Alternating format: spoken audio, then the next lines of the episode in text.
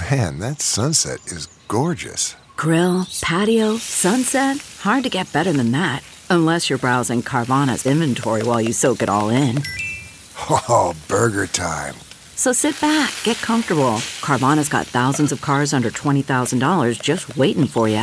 I could stay here forever. Carvana, where car buying meets comfort, meets convenience. Download the app or visit Carvana.com today. That's not just the sound of that first sip of Morning Joe. It's the sound of someone shopping for a car on Carvana from the comfort of home. That's a good blend. It's time to take it easy, like answering some easy questions to get pre qualified for a car in minutes. Talk about starting the morning right. Just like customizing your terms so your car fits your budget. Mm-mm-mm. Visit Carvana.com or download the app to experience car shopping the way it should be convenient, comfortable. Ah. Okay, picture this. It's Friday afternoon when a thought hits you. I can spend another weekend doing the same old whatever, or I can hop into my all new Hyundai Santa Fe and hit the road. With available HTRAC, all wheel drive, and three row seating, my whole family can head deep into the wild. Conquer the weekend in the all new Hyundai Santa Fe. Visit HyundaiUSA.com or call 562 for more details. Hyundai, there's joy in every journey. Welcome to episode 273 with my guest, Melissa Broder. Today's episode is brought to you by Calm.com. Relax with Calm, a mindfulness meditation app that brings clarity and peace of mind into your life. The app offers guided meditations, soothing nature scenes, and ambient sounds to ease your way through the day. Whether you experience anxiety, have trouble sleeping, or just need quality relaxation time, you'll find sessions to help you. Visit calm.com slash mental illness podcast to download the app today for free. That's C-A-L-M dot com slash mental illness podcast. I'm Paul Gilmartin. This is the Mental Illness Happy Hour, a place for honesty about all the battles in our heads, from medically diagnosed conditions, past traumas, and sexual dysfunction, to everyday compulsive negative thinking. This show is not meant to be a substitute for professional mental counseling. I'm not a therapist. It's not a doctor's office. It's more like a waiting room that doesn't suck. The website for this show is mentalpod.com. Mentalpod is also the Twitter handle you can follow me at. Uh, go check out the website, fill out a survey. Maybe we'll read your survey on the show. You can also browse the forum, read blogs and guest blogs, support the show, buy a coffee mug, a t-shirt, or just go there and fuck yourself. Um, I want to read a couple of uh, struggle in a sentence surveys. This one was filled out by Kitty Friend, and about her depression, she writes, I feel like a piece of paper that is getting crumpled tighter and tighter, and the only solution is to light it on fire. Uh, about her alcoholism and drug addiction, I drink because it's the only way I feel like everyone else. Uh, this woman calls herself insurance network coverage size queen. And uh, she struggles with, among other things, PTSD, an autoimmune disorder, and a mother uh, who is abusive. And snapshot from her life, she writes, waking up tired now from recurring nightmares, remembering my mother's Munchausen by proxy every morning as I swallow the same medication she's taken for 45 years. EMDR twice a week to process where I dissociated. My mother's shrink shopping with male psychologists so he, so she could talk for my whole session about how stressed she was with having a depressed daughter. And then under the comments to make the podcast better, she requests um, episodes that deal with people who have chronic uh, health issues. Uh, there's three that you can check out. Uh, the one with Pamela Martin, uh, the one with Terry Hartman, and the one with Glenn Rockowitz. Those are all great, um, great episodes. And the the first two of those are about uh, autoimmune disorders. The ones with uh, episodes with Pam and uh, and Terry.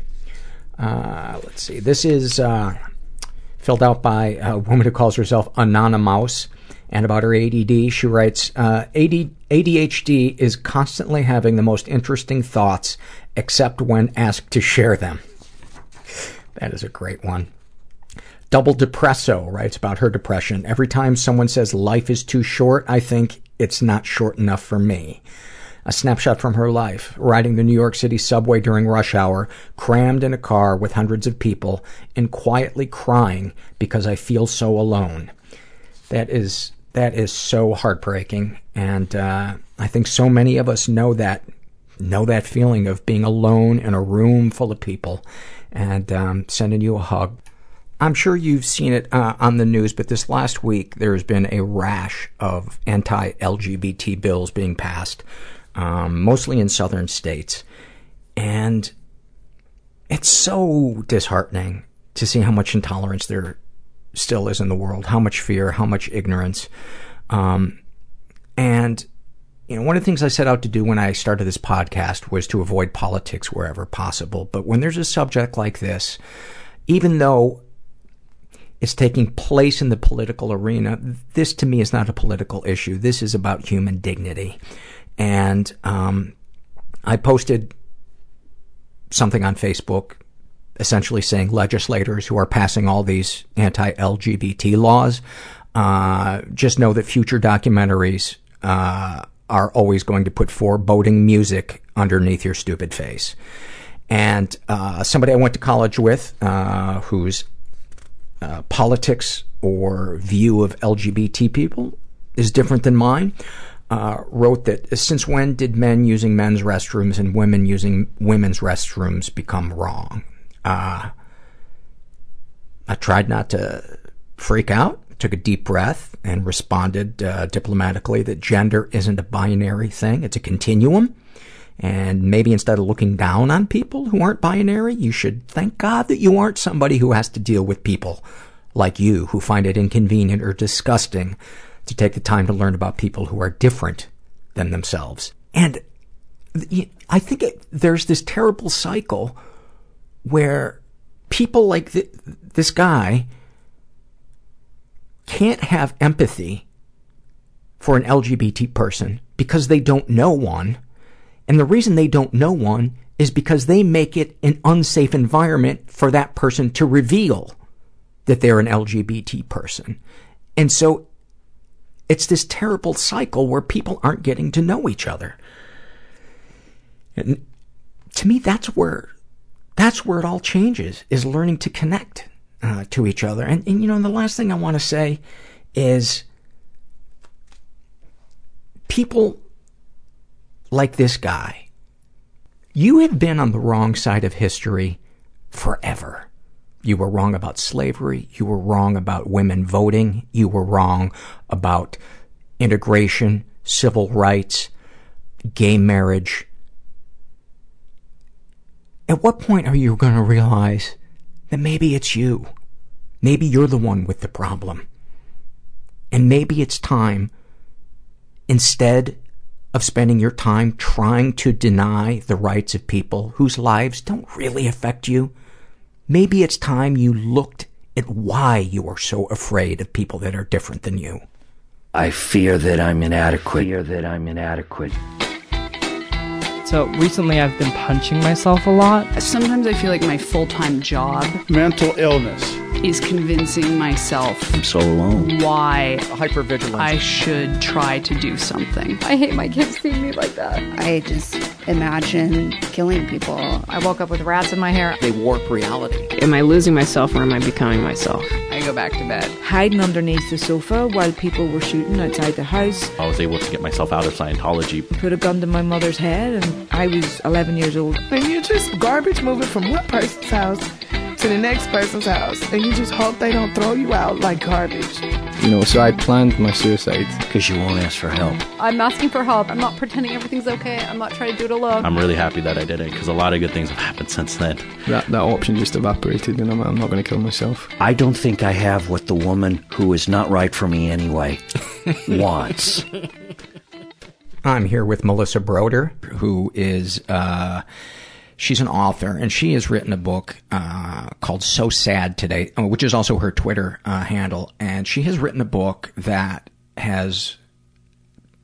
I, I have difficulty finding words to describe how beautiful and fucked up and funny and dark and sad and uh, brilliant your your your book is. It just um, you you have a voice in Thank you. in literature that uh, I hope I get to read more of. And uh, I want to thank Lisa Goich, uh, who um, is a friend of mine who said, You have to get this woman on your podcast. And she just sent me a paragraph from your book. And I read it and I went, Oh, yeah, I think she'd be a good guest. Can you read the, the paragraph that I'm talking about? Sure. Can you uh, scoot into the mic a little bit closer? I sure can. Close is, close is good. Okay, cool.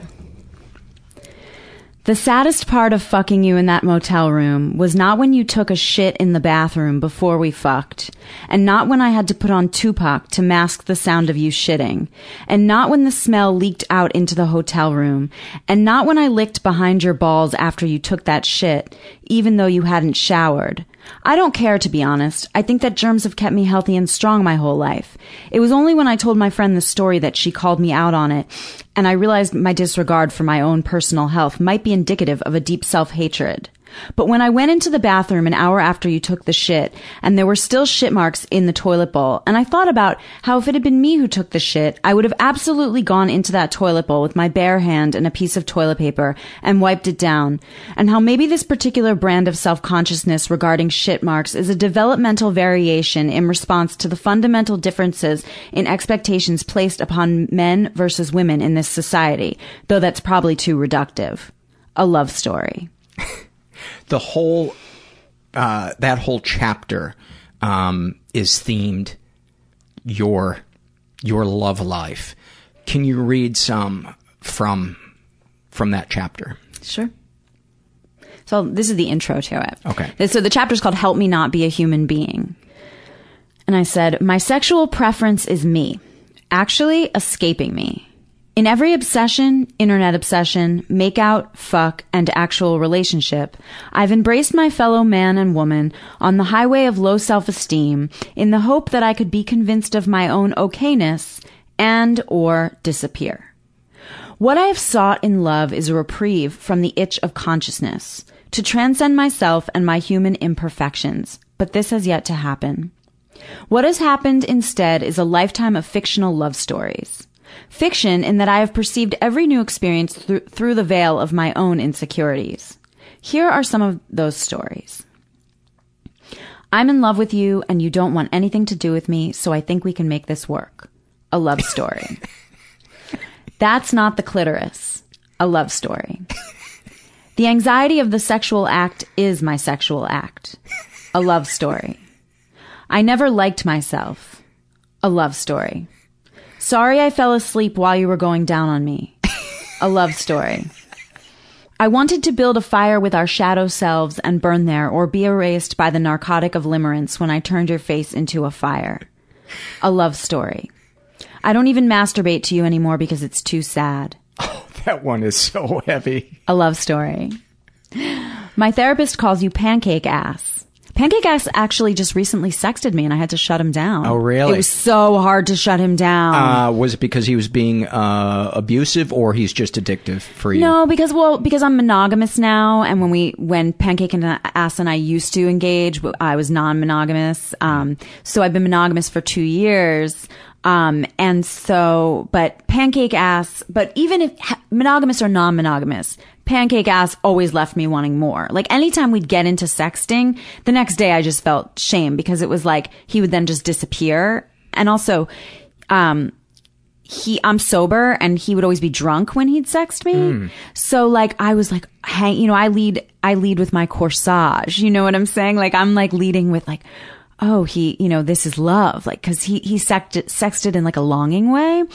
Um, but in reality, he was just like drunk and like kind of, you know, hoping I would probably send him a tit or whatever. So, which I did, of course. But so recently he tried to like start it up again and it like took every fiber in my body. I don't even know, I don't even know what it was in me that shut it down. Like it wasn't me doing the shutting down. You know what I'm saying? It was like something, some part of me that like is like smarter, healthier, and like not as self-destructive as I am, just like took over. And, um, it's kind of sad when you, when you, I don't know if you ever have experienced this, but when you behave in like a quote unquote healthy way, there can be like a, a mourning. Absolutely. And a sadness for what you used to settle for and how you used to disrespect yourself. Totally. Yeah. Yeah. There's like, it, like, I, I'm like, oh, I can't believe that I used to think that this was love. But then also it's like, there's a sadness regarding like, oh man, like I don't get to get high on that anymore either. Like another thing I can't get high on anymore, you know, and, and it's like, it's right here. It's right here. The, the thing I think about though is, um, like if I would go on a porn binge, uh, the empty, hungover feeling I would have when I would close my laptop or wake up the next day because it had been six hours of just bathing my brain in those chemicals and then the next day there's none of it. Mm. It must be how people feel the day after they take ecstasy. Definitely. Yeah, I mean that that's I actually think I did think all the way through to like what would happen after the sexting and like that longing that it would stir up in me. And not even for him. Like pancake ass is like no prize. You know if you if you take a bunch of people and you um have them all show you like a picture and or you you meet the person they're longing for like if i do this with my female friends especially and i look at like every single person they're longing we all look at each other people we're longing for they're like that guy? Like that's the person? It's kind of like you know if you if you knew who like love songs, like all the like so many great love songs are about, you'd be like, bro, like that, bro, you know? Um, so it's, it's kind of, it's never really, you know, it's not the person, it's the candy shell we give them. Porn is, porn is different though. How, how so? Well, I don't, porn for me, um, it had, it's quote unquote not a problem, but I mean, who knows? Life is long. And, um, and it's not a problem in the sense of like getting like watching hour after hour. It's, if, if it's a problem for me, it's a problem in the sense of I get really, I like want to see all the dicks. Like I'm just like, I, why can't I have just like a bouquet of all these like youthful dicks like at my disposal? Why can't, um, real life be like this? Because I like to watch sort of those female friendly porns that they Mhm. call, you know, where there's a lot of like romance and couples in Sure. love. It's not just a misdelivered pizza. Exactly. Or like, um, or it's not just like, you know, like the, the hole in the dick, you know, it's like, um, there doesn't have to be a massive storyline, but it's like, you know, a guy, like a guy fucking his old babysitter, you know, and like he's longed for her for many years. And like I'm the babysitter and he like has, lo- you know, like then I become the babysitter and he has longed for me. So it's that, it's that longing. That's Mhm. the thing that really, that, that is hard for me to come down. But is there Um, also because I've never heard a, a woman express that before? Maybe the I've just never heard it, but um, about the visual desiring to see dick. Hmm. Is that a thing? Well, it's weird because when I was in my early 20s, like, or actually even in my late teens, like when I first became sexually active in my teens, like dick was fine. It was kind of weird. Like I didn't really fantasize about it. Like it didn't, it didn't really like, it was like neither here nor there. Like I thought boys were cute. I liked boys, but like I wasn't like very dick centered. Might as well have been an ear. Yeah, like it was fine, you know, and it felt good sometimes. But, um, and then like I really thought I was a lesbian for a long time because I was much more fascinated by pussy. I was like, pussy is the thing. But it's weird. I definitely think I'm like a true bisexual because over time I felt just a lot of shifts in my sexuality. And I wonder if it's hormonal, like my body being like, please make a baby, even though I'm like, please don't make a baby. Um, you know, that like the past, I'd say the past like four or five years, I've just been like very interested in dicks. Like I'm just there, like, I'm, it's like a whole, I mean, I've been fucking them for a long time, but it's like suddenly it's this whole new world. Now you're talking about um, sensorily, uh, visually, um, uh, wanting them to, to feel a sense of intimacy. Like in what in in what context are you thinking about them? visually like the amazement that there's such a range you know like the, and like that and and also actually like something i've wanted for a long time is um like wanting to have my own like wanting to be someone with a big dick and like the this sort of um which is false but the the the thought that i have um which is that if i had like a big dick then like i'd be okay. You know what i'm saying? It's like same with like the way that when i drank like it's like as long as i have my alcohol i'll be okay. You know as long as i have my big dick like the world can't quite touch you. And i actually just i just wrote about this um a piece in new york magazine. Um it was supposed to be called whose cock is it anyway but of course they turned it into clickbait and they like made it like how I found myself in a hot pink dildo or something like that. Oh God. Yeah, I know. They clickbaited it out. But yeah, so for me, it's like all I can say is just like bouquet of dicks. Like I think a lot of it's about the visual, you know? Yeah. Yeah. Uh, Are you friends with Guy Branum? Do you know him? I don't. You would love. You guys would get along great. Really? Yeah, that sounds because what you just said sounds like something that Guy Guy would say. And he was a guest recently on the uh, on the show. Great guy. Um, uh, could you read some more from the uh, love story? It's not that I'm shutting you out when we have sex. I just need to fantasize about obese women caring for one another's vaginas to have a good orgasm, and you're a mid-sized man. A love story. What? Explain that one uh, to me more. Is it is it that tenderness was lacking in that relationship with that guy?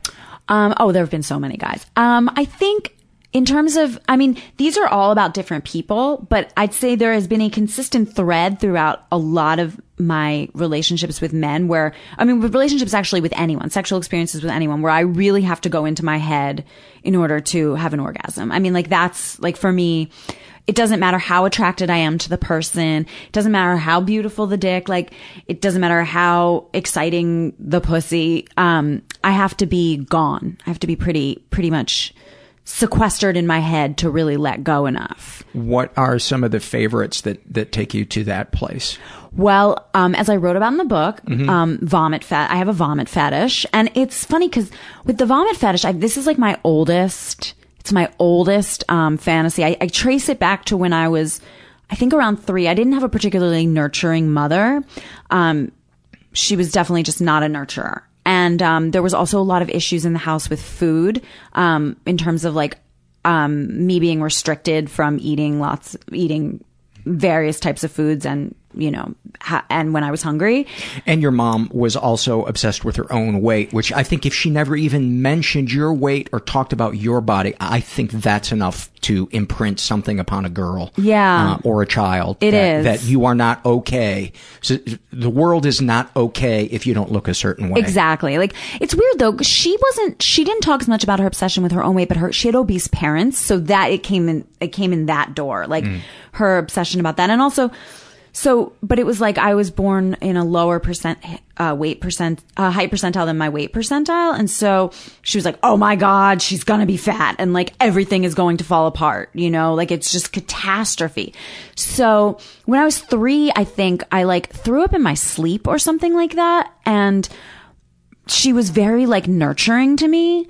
And i think somehow in my head like i like she bathed me. And i think somehow i equated like in order for me to be enough to receive pleasure like you have it's like there's something about being embraced in that sort of vile act it's like the person must really love you you know and that's and it's only really safe Mhm. emotionally you know to um to let go like that That makes total sense to me because I've had a, a sexual fantasy before where I'm masturbating in front of a woman and I'm telling her my deepest, darkest sexual fantasy and she's um, accepting me for it. Uh, we also had a guest uh, who was who was on the show, and uh, he has a diaper fetish, and he believes that it started. He has a very vivid memory of being uh, a toddler, and his younger brother was born, and he suddenly wasn't getting the love and the attention, and he remembers vividly watching his brother's diaper get changed and wanting to be in his brother's position at that point. So it, it kind of took on this. Uh, magical quality for him. It became, it's almost like, you know, wires get fused, like two wires get fused together. So that, that makes perfect sense to me. And I should know because I cooked chicken on basic cable for 16 years. Yeah, no, it's it's funny that you bring up the diaper. Actually, well, so I, I was always like a vomit fetish loyalist. Like that was one way that I could, one place I could go in my head that was just like an immediate, like, you know, I knew that. I mean, it still takes me quite a while. I always joke, I'm like, it takes me, you know, 48 hours to have an orgasm, but, um, but it was like a, it was a, cl- a clearer path to success. Um, you know, when when I'm with someone else, but. It's funny that you brought up the diaper because recently I was like, do I do I have any other sexual fetishes? And oddly, um, I was like, you know what? I think I saw some images on Tumblr of like girls wearing diapers and I was like, this is kind of hot. And like, again, it's that, right? Like being nurtured. Um, you know, like you're sort of powerless and someone is like accepting you at your mo and loving you at your most powerless. And, um, so I hadn't worn maxi pads in like years. I'm like a tampons girl, like all the way. But I was in a hotel on book tour and, um, um, they, I needed tampons and they brought up like tampons and maxi pads. And I was like, I like was joking because my husband's like more vanilla than I am. And so he always finds this, these things very amusing. And I was like, could we like incorporate maxi pads into our sex life? It's sort of like a diaper. I'm like, I think I'd be into that. He's like, if you want, you know, he's like, Jesus Christ. So that could be on the agenda. Well, I think it's awesome that you're open-minded about whatever it, it is. How did you, you know, let's save that, let's save that for later. I want, I want to go back, um, and talk about your, your childhood Okay. and, um, kind of the feelings of not enoughness. Mm. Uh, is there anything that you like to read from the book that you think, um, highlights that, or would you like to just talk about it?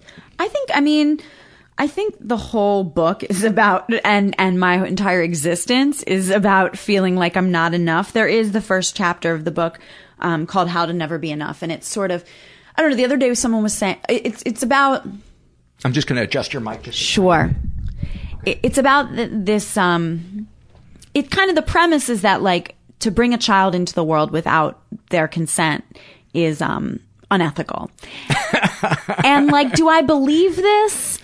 I mean, I'm not an anti-natalist. Somebody on Twitter the other day was like, "You know, you're an anti-natalist. Come join us." And I was like, "I don't want to be part of any groups. Like, I don't need a label, you know."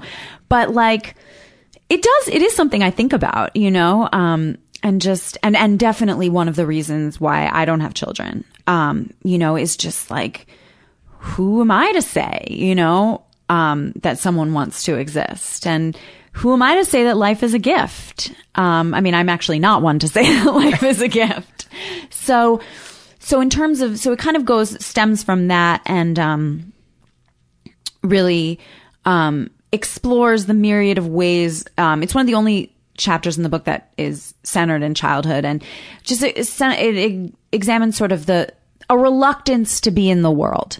Um, and in that chapter, I get to be in charge of the narrative. So I'm like definitely a cooler baby and a cooler child than I was. Like, you know, I'm the hero in that chapter. So, um, when I'm afraid of death or when I'm, um, picking my nose and eating it in class, like that, I make it a heroic act, right? Like that we don't ask to be born. So parents should just allow their kids basically to like, you know, self-destruct and be a disaster. Cause, and, and cause it's parents' fault, right? Like I'm very anti-parents. I, kids are fine, but like parents, I don't know. So, um, but then the book I think is like just, I mean, you could say the book is an exploration of all the ways, um, one or I, um, can feel like not enough in the world and, and the sort of, the ways that, um, the often misguided ways that we can try to feel like enough or be like okay on the planet, you know, just like be okay in our own skin. And they're not misguided when they start out. I mean, No. like, right? Like drugs and alcohol work so well. for a while. Yeah, they really, I mean, like, they're like a, an amazing gift. It's like, oh, this is how you do life. And then what's so sad about it is that they stop working, um, the way we need them to work. The way we need them to work. Yeah. Right. You've been sober 11 years? Yeah. Yeah. Mhm. Um, and we'll get to uh, that spiral. Right. One of your many spirals. One of my many spirals. uh, so uh, talk some more about uh, childhood. What what was uh, what was dad like? Um, I love my dad very much. He's like, um, my dad was sort of like, um, he doesn't like conflict. So my dad would sort of like sneak me away for food. Like, um, I, I, there's an anecdote I told in the book about, um, I was given my first like giant cookie, um, by my dad. He like took me to this park and like gave me the cookie. Um, and then like a Canadian goose stole that out of my hand. It was a very Seriously? tragic, yeah, it was like a very tragic oh, tale. Oh my God. But yeah, so it was sort of like all my whole child, a lot of my childhood was about like stealing food, like how can I get food? So it was like in nursery school, like stealing other kids' lunches and then like trying to like, or like parts of their lunches and then trying to like trade them back, like parts of their own lunches for other parts of their lunches. I did that too. You did? Yeah, because my mom was kind of a health nut, at least for the the time that I was born, and I could never have Twinkies or ho hos or any of that stuff. So I would find a girl that I thought might have had a crush on me, and I would trade my apple for you know a ding dong or a Twinkie. That's crafty. It was. I was manipulative by the time I was in for second love. grade. Oh yeah. Oh yeah. I mean, but go ahead. You, you were you were talking. yeah, well, so mine was more of like a theft, like an outright theft, um, or just like eating it in the coat room. Um, and then my grandparents, all of my grandparents were sort of knew that this was going on. So like I'd go to their houses and, um, one of my father's mother would just like, you know, junk, like so much junk food. It was like a paradise, Ah. you know, it was just like candy and like ice cream and like everything, carbohydrates, you know, cause, um, and, uh, so it was, or like my father would take my sister and I oh, on vacation and like just pack the back seat of the car with like whatever we wanted, you know? And so that sort of became, I think, where I sort of figured out like, oh, like maybe pleasure needs to be like snuck or like reality is like dry and gross and like reality sucks, but like you can have this fantasy world and like you can find ways to get this. Yeah. S- Yeah. secrets can be so delicious and Yeah. yet so um uh, there's also a layer of shame in there. Yes. And, and and I think sometimes too that that for some people that might be I don't know maybe it's just society's view of sex but uh, somehow uh, secrecy and shame can heighten uh, uh, a sexual experience too. Um, there's a, a book written by a guy named Jack Morin called um, fuck, I'm blanking out on the name of it, but it's all about um, what turns people on and and and the hurdles mentally that people face in accepting what it is that turns them on. And he talks about the fact that having a reservation about what it is that you want to get off on is in the very thing that heightens that experience. That Oh, wow. yeah That's interesting because, you know, okay, so the vomit fetish chapter was terrifying for me to write in this book. And, um, Wh- what were the the thoughts going through your head when you were writing it? well, basically, okay, maybe it wasn't the writing that was as terrifying because I dictated a lot of the book and I kind of, I didn't, I, i- in a way that helps me to kind of have some separation from the fact that people were actually going to read it. Um, I dictated, I, I'm a poet. So when I lived in New York, I used to write poetry on my phone on the subway. And then I moved to Los Angeles two and a half years ago and I started dictating,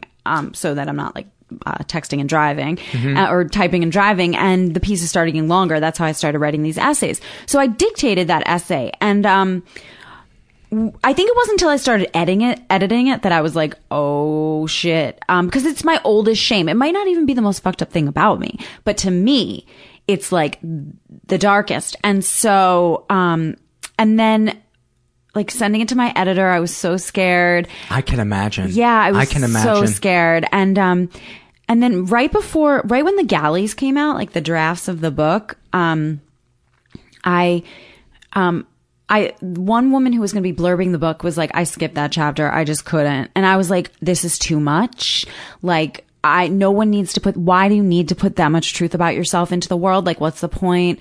Um I personally feel like my confession, my confessional nature, it it's never been like let I mean every once in a while I like to be punk and you know if somebody's like very square and like a breeder and they're just like annoying me with their closed-mindedness, I'll try to shock them, but not in a book like this where I know that the people reading it are like, you know, often like are going to be like-minded souls. They don't need to be shocked. So it's just so my Somebody cannot get through your book without being a like-minded soul. Right, that's it's the thing. just too much for somebody that Yes. is not on that wavelength. Right, exactly. And for those of us that are, it is it is like water in the desert.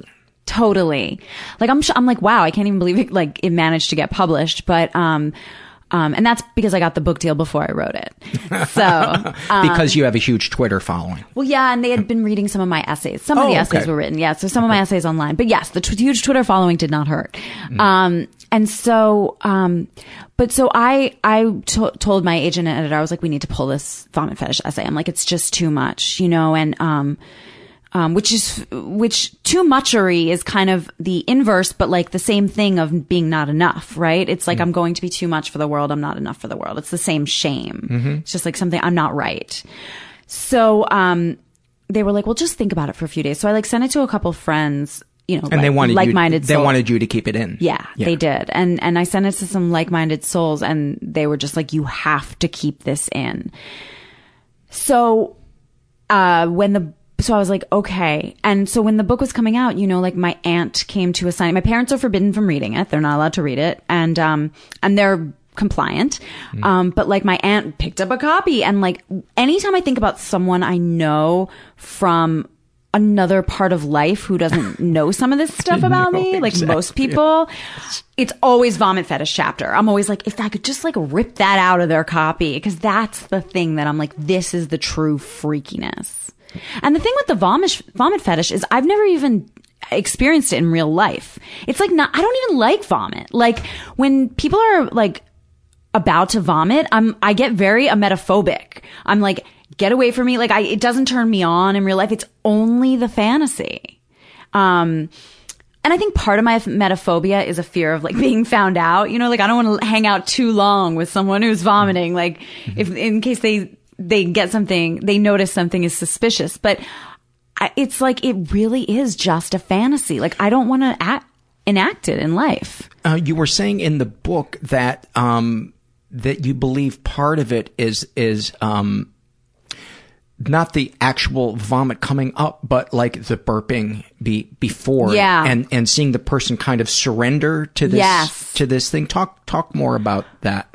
I think it's like somebody, I think it's about powerlessness and being like embraced at our most powerless and at our most like vile. Mm-hmm. You know, like if we can be embraced in that state, then like maybe we can be loved. And that's how I feel about confessional. I mean, I hate using the words confessional writing, but about like when I write confessionally, like as opposed to writing poetry, when I write like this, it's like the confession. It's like if I can put all this, if I can put this out in the world and like, I'm not that I think I'll be like killed or like stoned to death, but just if, if I can put this out in the world and like it can be accepted, then like maybe I'm like Enough. enough. Like maybe Yeah. my, if my worst shit is like okay, Mhm. then like maybe it's okay. I remember hearing a story about a um, an agent who was at a party and he went into the bathroom with some girl that he didn't even know and he took a shit while she blew him. And I remember thinking, how is that possible? How could somebody how could somebody do that? And then the older I got, um, I I started to realize on a certain level that's that's got to be um, if both parties are in are all in that has to be pretty intense because you couldn't be at any more exposed no. than that. And the person couldn't be any more accepting than at that moment. And um, I thought about that since then. And and it's weird how our what we think uh, is gross or or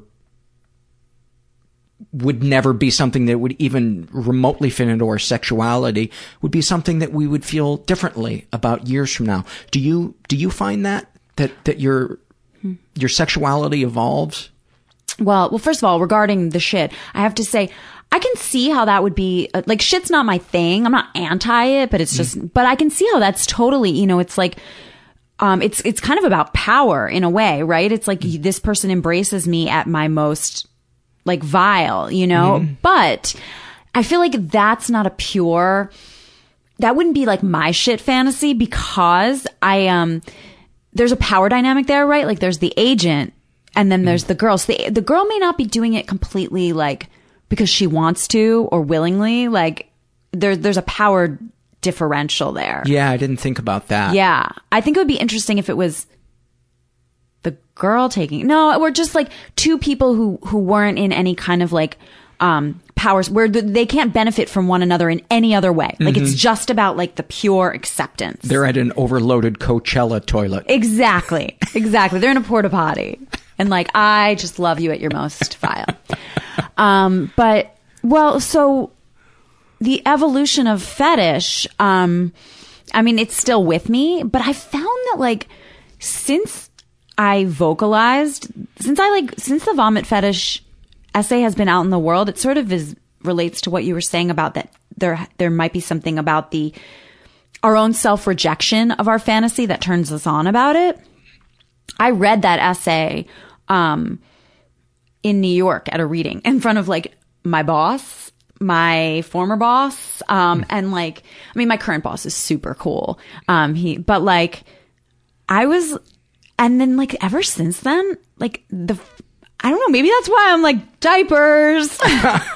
other diapers. I mean, compared to vomit fetish, I'm like, I don't, I'll have any other fetish and I will have no shame about it. You know, like to me, after having gone through life with the vomit fetish, for which there are like no clubs, you don't get like a rubber, like there's no like rubber bracelet that's like vomit strong, you know, like it's, you know, there's no like vomit fetish convention. Like if you're into latex or you're into BDSM, like you've got camaraderie. It's like, with vomit fetish, I've got like me and like three random bros like on a chat board, like who are probably, you know, they're usually in England. I feel like it's it's a little more popular there. But I would have expected Germany, but mm, well, actually, it's funny. A German magazine just asked to interview me today, so I wonder if that'll that'll be. Yeah, you would. Th- um, I'm trying to think of where the best vomit porn that I've watched.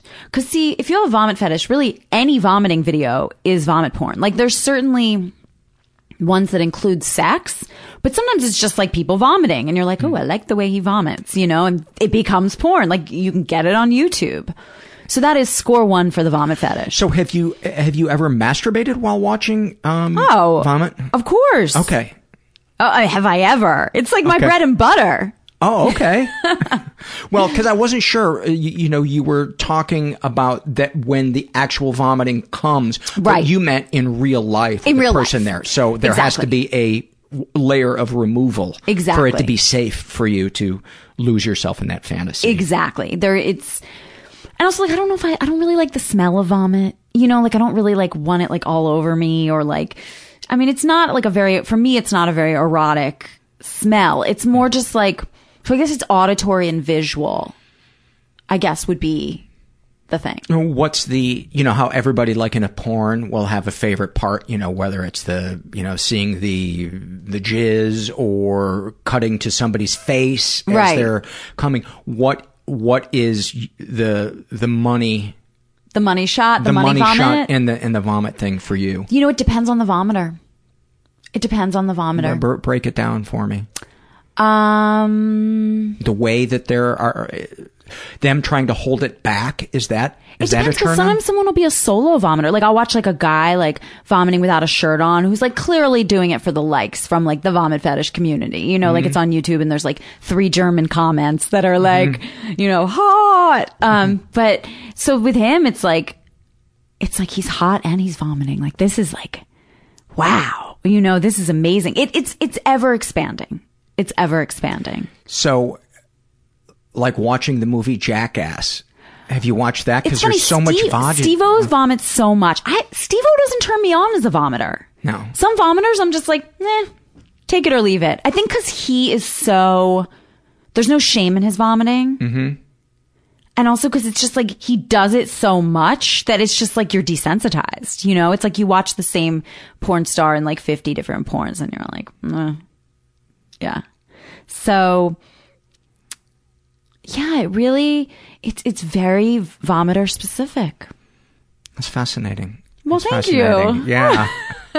uh, so, getting back to the childhood and the and the the food thing. Yeah. Um, talk. I, I- actually, talk about the popularity, um, ups and downs. Uh, as you were as you were growing up, didn't Mm. you, you go through kind of a cycle of being accepted and not being accepted?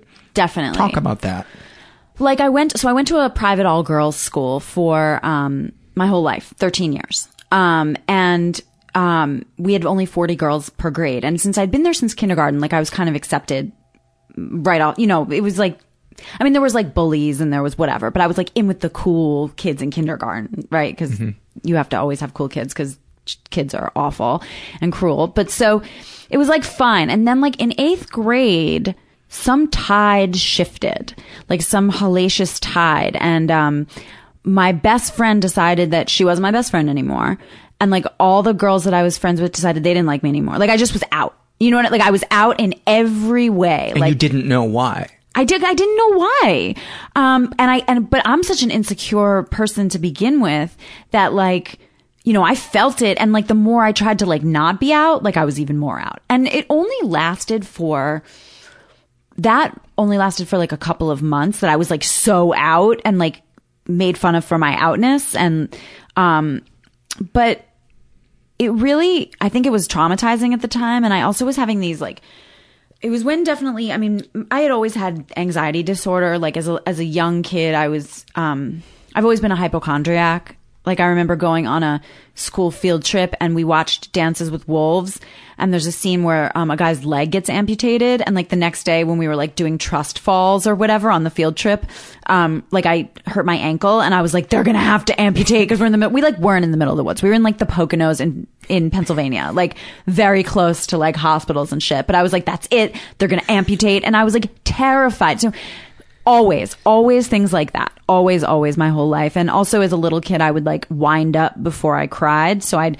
um, kind of suck in my breath and then pass out. So i've always been having like anxiety and panic attacks. But when i was in seventh and eighth grade like the anxiety really ratcheted up to it got very phobic. So i was like I, I became obsessed with fires. Like I thought, I knew that my, I started having nightmares about fires. I knew my family's house was going to catch on fire. Like there was no way it wasn't. You know what I'm, you know, when you just know a fear, Mhm. a fear that's not going to happen. You is- feel it in your body. yeah, you know. I knew. And like we had a fire ladder. I had my mom move the fire ladder into my room. And then that sort of like seamlessly transitioned. And wouldn't you also practice the escapes? I didn't practice the escapes because like I was on the second floor and my mom was like, you're not putting the fire ladder out the window and like climb, like you're going to Mm. die, you know, basically. But, but I had the fire ladder and in my head, I like had the escape, you know, like, Oh, that was it. That yeah, was I was going to Yeah. throw my desk chair through my bedroom That was window and Yeah. then, yeah, exactly. Um, and then that just sort of, so okay, and also I'm a Jew, so I was in Hebrew school. Um, and in eighth and in seventh and eighth grade, they really I don't know if it's still like this in in Reform Hebrew schools, but I mean, it was like the Holocaust, like, girl, you're never gonna forget. Like, they are obsessed with the Holocaust and like everything is Holocaust a go go. It's like so much Holocaust and like, um, there were, you know, like our, our principal, um, of the Hebrew school, like called us all into the, um, assembly room and then, um, started, um, and turned off all the lights and started like throwing like a, a um, bag full of glass and was like, "It's this is Kristallnacht," and like um, another like a youth group that I was in, they like um, put us in a cabin. Like these kids who had been on this weird like Israeli brainwashing trip where they like go to Poland and like march in some anti-Holocaust parade and get like fruit thrown at them and then go to Israel and get like become like weirdly um pro-Israel to the exclusion of like any other points of view. Like, so they like, they did like a simulation of like Auschwitz and like we watched like a little bit of Schindler's List and then they like put us in a cabin. And so you get this stuff like hammered into your psyche. So my psyche was kind of fragile in eighth grade because, um, I was going through this weird stuff at school and I started having these nightmares about the Holocaust and I was like obsessed. Like I knew, same way I knew with the fires. I just knew it was coming again. Um, there was a woman who helped my mom clean on Thursdays and Fridays. She came and she like took care of us since we were little kids, like picked us up from school because my mom worked. And she was like, oh, like, I mean, she knew that the Holocaust was also, like, she watched so much 20/20 and like all the neo-Nazi shit. And she was just like, neo-Nazis, like, are on the way. She said she would hide me. You know, this was on. She would hide you. Yeah, she was going to hide me. I mean, by eighth grade, you had had a thousand different messages that the world does not say. Yes. And you, and that you are different. Yes. Yes. So I was, I was going to be, um, so she was going to hide me. And I was like, well, that's good, you know, but it was just, you know, the nightmares, it's one thing to have like the waking fears, but when it's nightmares, it's like all the time, you know, your sleep's not safe anymore. So, and it was strange because I just had this feeling like if I can just get to my bat mitzvah, like if I can just get to my bat mitzvah, I don't know why it's not rational, but the Holocaust won't happen again, and um, people in school will like me again.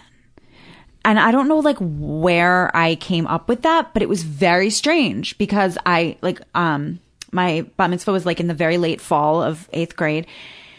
And I had my bat mitzvah and like suddenly all the girls in school were like, Oh my God, she's so cute. Like, I love you. And like, um, and I was like in, like I was back in, I was back on the ins. And then the Holocaust didn't happen again. I prevented that from happening.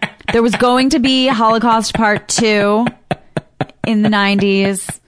And I prevented that from happening by having a bat mitzvah. Oh man, I, you know, I'm I'm rolling that over in my mind and going, what was it about the bat mitzvah that made it seem like things were going to change? And do you think it's it's something about the act of undeniably being seen? Yeah, I mean, honestly, I like love internet attention, and this is actually the first time I've thought about this, but it was like my earliest retweet. The bat mitzvah was like a massive fucking retweet. You know what I'm saying? It's a celebration of you and it's a themed celebration of you, you know? And people are kind of like forced to like be obsessed with you for like a night. Um, even though my bat mitzvah sucked. I mean, because I was in love with this. Okay. So eighth grade, I still didn't have my period. I was like, where is it? Where are my boobs? Like things were like better, you know, like things like the Holocaust didn't happen and like the girls liked me again after the bat mitzvah. But the bar mitzvah itself, I was like in love with this guy, James Delaney. Like I wasn't even in love with him. That was the thing. It was just like he was somebody to fixate on who didn't want me. So I was like, oh, I definitely love him. He was your pain vehicle. He was my pain vehicle, of which there, yes, exactly. Like I had given up the the pain vehicle from the year before. There were always pain. I mean, I've been boy crazy since the dawn of time. And, but yes, he was my pain vehicle. And then he got to sloppy second with this girl, Claire Antonini. I guess I can say her last name. What do you mean when you say sloppy seconds? Like he got, he, um, he licked her boobs Oh, okay. at my bar mitzvah. Okay.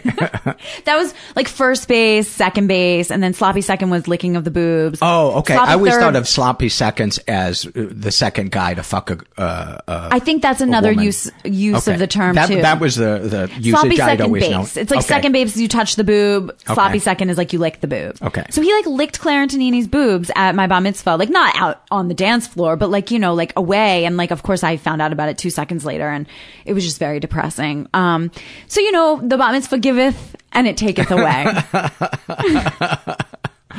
So uh, then you're back. Uh, you're back in. So I'm the- back in. I'm back in with the girls. Um, and then I had been going to overnight camp um, every year, and I went to an a, all like an all girls camp. I don't know why my parents did that to me. There were boys across the lake, so like we like saw them, and I had little boyfriends and stuff. But um, the girls like okay, so while up until eighth grade, when everyone decided they didn't like me, like at school I was pretty much fine. At camp, like. I was in like the really, really nerd bunk, like the nerd bunk. And like I was kind of cool for the nerd bunk, but like everyone from the camp was from Long Island and I wasn't. So I was like, um, so they hated me and like the girls were. So there were like a lot of scary bullies who were older than me. So finally, like after eighth grade, I was like, I'm not going back to this shithole anymore. Like get me. I don't know why it took five years for me to not go back. I mean, like they would like stick chewed gum on my face. They had like all these mean, it was just like, like girls we can be mean like girls can be mean you know and um and i have a big mouth and i would like basically what would happen was like they would pick on a nerd from the bunk and then i'd defend the nerd and then i was like out you know like i was Mhm. out and i was to be tortured um and so um so i went to this new camp and that summer i like um I had been like chubby, I had no boobs, like I didn't get my period, like you know, leading up to that. And then like that summer, there were like boys, like all around. You know what I'm saying? Like the boys were just like boyifying, like everywhere. It was co-ed and it was a really and I hung with like the older kids and um oh, it was the best. And I like lost all this weight. I got like really tan. Like I just, I was looking good. And like I had like a 16 year old boyfriend. I was like 14. Um, he would like have sex with like a bunch of counselors at night, but that didn't matter. It was just like during the day, he was mine. And like boys like liked me. And it was just like I had fucking arrived, you know? And, and my mom came on visiting day and was like freaking out about how good I looked. You know, I was like thin and like, yes. Um, and that is. And what do you mean when you say your mom was freaking out in a good way or a bad Oh, way? good. Like, Yes. I mean, like, Finally, I can be proud of my little girl. yeah, like look at uh, like she looks amazing. You know, I looked amazing, and so, um, and that was sort of you know, um, and then I guess throughout high school, like that's sort of when I guess like I learned how to like do an eating disorder. You know, like it's sort of it like trickled in and out in the beginning of high school. So was that where the thinness came from? Was because you had restricted? Uh, Yeah, like I was restricting a camp. I grew a couple inches, so it was kind of a hybrid of like a a gentle, a soft restriction, like not a crazy restriction, but like a a softer, you know, a soft restriction, um, so like mild to moderate, and Yeah. and um, growing, and then like then I would kind of for the next um 10 years or 12 years of my life like go between binging and um to one point being like completely anorexic. Um, when I was a junior and senior in high school, just like bad. Um, like you know, growing fur, not getting my period anymore. Like What do you um, mean growing fur? so when you're when you're anorexic and you reach a certain point, you start to grow fur because your body's trying to keep you warm. Really? It's called lanugo. I had no idea. Yeah. Can't believe five years of doing this show, and I that's the first I've heard of that. You've definitely had anorexics on the show, right? Absolutely. Yeah, and they and they've probably had fur. Wow. Yeah, you grow it. You grow like a nice down, like a like a soft blonde. Now that you mention it, I, I do recall in my past seeing very, very thin uh, women that had almost, it's almost like a peach fuzz. It's a peach fuzz. Yes. It's a it's a down. So you know, because your body's like, uh, we need to keep you warm. Um, because one thing about being anorexic that sucks so bad. That I think the, probably the worst. I mean, there's a lot of things that are the worst. But You're constantly cold. You're freezing. Like you're freezing all the time. Freezing. So, um, so yes, that was like one of the hells I've created for myself. It was nice. And, um, and that was like when I was like a junior and senior. And then in high school. And then I went to college and I discovered drugs and alcohol and that shook me out of my anorexia and right into binge eating again. And where'd you go to school again? I went to Tufts University Okay. in Boston. Smarty pants. Yeah, I was good at I was good at writing. Um, I was very bad math and French and all that other stuff student. Um, but yeah, so I went there and um, and drugs and alcohol were like, "What's up?" You know, and I was like, "Hey," and Hey, um, cutie. hey, cutie, and it was like so on. Would you take me to my bottom? Yes, exactly. Like, can I, can, can we ride together? So, and it got me out of my eating disorder, sort of. I mean, then it got me into like laxatives and all this crazy. That's the one that I I can't wrap my head around. Yeah. uh, just the inconvenience. I know. Well, if you take that. it, well, I don't want to give your listeners any tips. Yeah. yeah. if you take it at night, blah blah blah. Yeah. But, um, yeah, no, it's a very isolating thing. It's a very isolating thing. So, you know, and there's also sort of like, li- like, lack, like, like ass bulimic light. Like there were these teas, you know, you could take that were like, you know, like The like- licorice teas? Yeah, or like Yeah. ass cleanse teas that like are like the same as a laxative. And I did that for many years and um and also got really into like um well like went through an ecstasy phase that really helped with my with like getting thin like losing weight again. Um I got really into this bizarre drug that they don't even make any it's not legal anymore um called ephedrine which they would sell at like 7-Eleven. They called it like trucker speed or ma huang. There's different names for it. And that shit was really strong. Yeah. Like I- that shit fucks your heart up, Ma Huang. I know, Yeah. real bad. And I took it for like many years. Um, oops. Whoops a daisy. But I haven't taken that in a long, long time. I mean, since before I got sober. So, um, or laxatives or any. I mean, I'd say now the way my food stuff manifests, and I write about this in the book, is I do like do I have a healthy or peaceful relationship with food? Like no. Like am I waltzing through a buffet just like eating until I'm full? You know, like who the fuck like I don't understand that.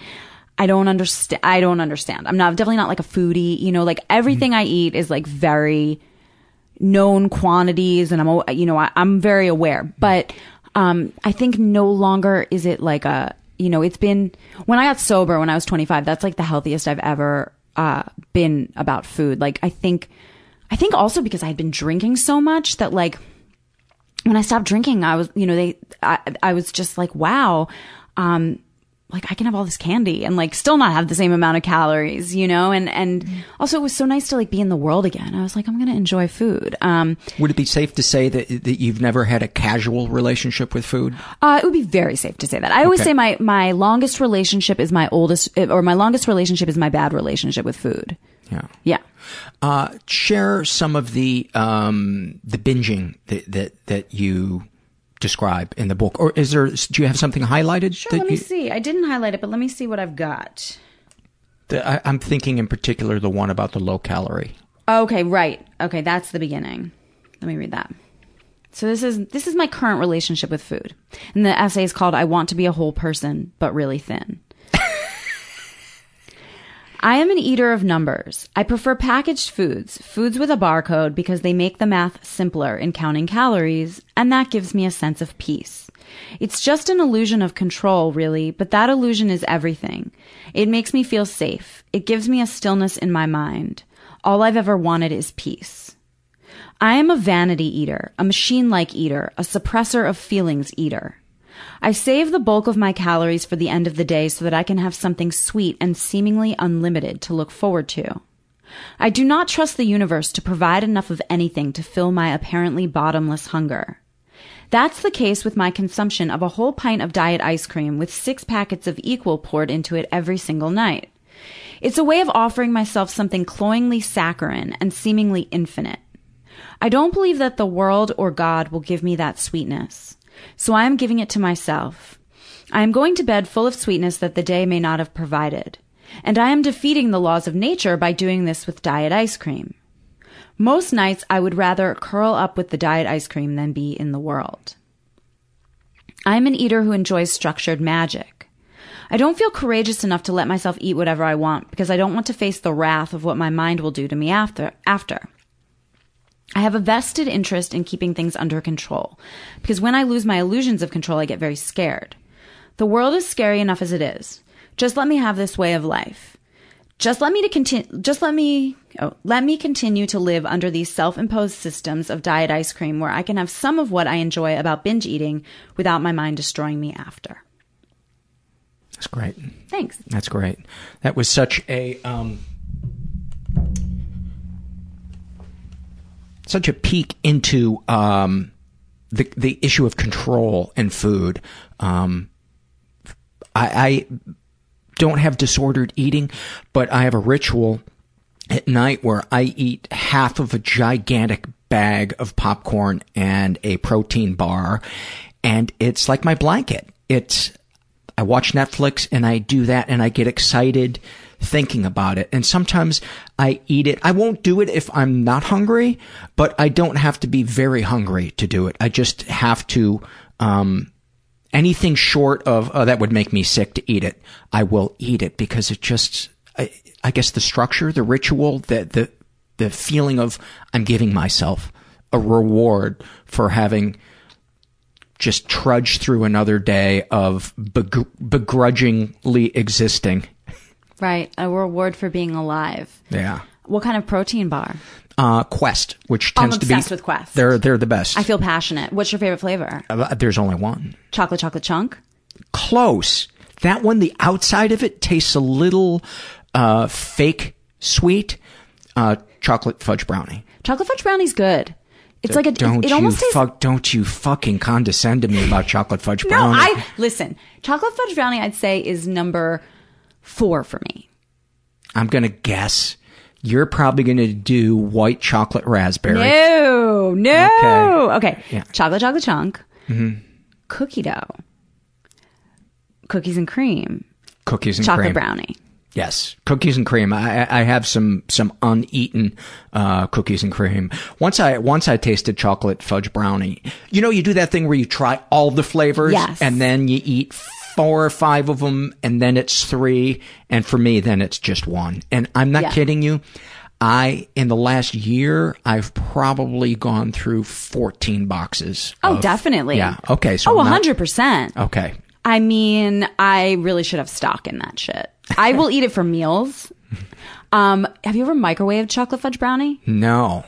We got rid of our microwave, so it's not a Oh, it's not a possibility. did. But I've had it in the car where it gets very There very you soft. go. Yeah. It's like a microwave. yeah. Yeah. If you microwave it for 10 seconds, it's like beyond. And Quest gets one of uh, the highest ratings by nutritionists for having the least amount of shit and the highest amount of uh, protein. Qu- Quest is amazing. Like I honestly like I always feel like there's very few like people I would want to do ads on my Twitter, Mhm. but I'm like if Quest Bars wants to sponsor me or if like um right now I'm really into like Special K chocolate chunk or if Arctic Zero wants to sponsor sponsor me. Like if you're out there, I'm on. you got to have your uh, your publicist reach out to them. Or I know. or somebody. I know. Um, so what's the next phase? Uh, let's. let- Is this a good time to talk about the the drugs and alcohol? Sure. And this was side by side also with your, is it fair to call it love addiction? Yeah, I, you know, it's funny. I never, I don't know why I don't call it love addiction. I probably should. I say I'm a romantic obsessive. Okay. Because I always feel like love, I'm like, I don't know if it's love. But yes, for all intents and purposes, you could call it that. And there's there there is That's a- probably just me not accepting fu- fully. Okay. Well, I don't want to label uh, uh, anything. Um, For me, it's like romantic obsession. Okay. And, fantasy addiction. And there's a line that you have at the beginning of a chapter about your uh, romantic obsessions where um, you I, I- forget the exact line, but you talked about how many people you've had sex with that you didn't even really want to, where, where it was a gross experience, uh, where you almost should have been paid because it was so um, unpleasant. What helped the listener understand why you would do that? Was it fear of being alone? Fear, uh, needing the validation, all of the above? I think it's all the above. I mean, I actually really like being alone and I, I'm a, definitely a natural isolator. So I don't think it was that like I needed, well, okay. So the time in my life that I was talking about in that chapter was, um, I was in my early twenties and, um, I was fucked up every night. I was drunk every night. And, um, at that point, I had moved out to San Francisco by myself and I was trying to like convince myself that I wasn't lonely and that this was a great thing. I was sort of getting away from this relationship that had become one of those power things where it's like, who's happier? You know, after the relationship, like, I'm happier. I'm doing great. That's what Like, Facebook is for. Yes, exactly. Like I, I'm doing great. No, I'm doing great. So it was like I really wanted to prove to myself that like I was happy and great. And um, so that's when my drinking even es- like escalated a lot. And um, and so when you, and I sort of like thought of, I considered it like free love. You know, I was just like, why wouldn't you? And it was the validation. I think some of it was the longing. Like some people I really did want to sleep with, but then I'd be in bed with them and I was like, no, this isn't what I thought it was going to be. Some people it was like I was literally just drunk and I'm like, well, they're, I'm there, they're there, they want it, okay. Um, so there was sort of a range. Um, some of it was also, I think, like pertaining to the fetish because it was like I'm, I feel like my whole life I've always been trying to find that person who like I can connect with beyond the fetish, right? Like I can really connect with and like really be present from like hello through orgasm, you know? Mhm. And and so I think it's definitely that has made me more promiscuous than maybe um I might have been otherwise. Um So, so in other words, trying to uh, chase the intensity of the uh, emetophilia orgasm by yourself. Right. Like, well, basically, just like, is there a person out there who, with whom I can be with and have an orgasm and not have to like leave them in my head and fantasize about something else? Mhm. It's almost like a challenge. Like, can I just be present with someone? Even in a one night stand, it would be that way. Oh yeah, the whole always. And most one night stands, I like wouldn't have an orgasm because I'm just too like. That's amazing to me because to me, that's like the purpose of a one night stand. Right. I've never been able to like fully objectify another human being. You're not, you're not trying hard enough. I know. I am. Um, I think, yeah, like I just, I've never, I don't know. Like I think my sexuality is just, it's much more narrative, Mhm. maybe. And like, I've definitely projected fantasies on other people. I've objective, I've objectified people in that sense, right? Like I've projected entire narratives on people that they are definitely not worthy of or able to live up to. Talk about that because I think, uh, I think that's one of my. I'm sorry, I'm having mic issues.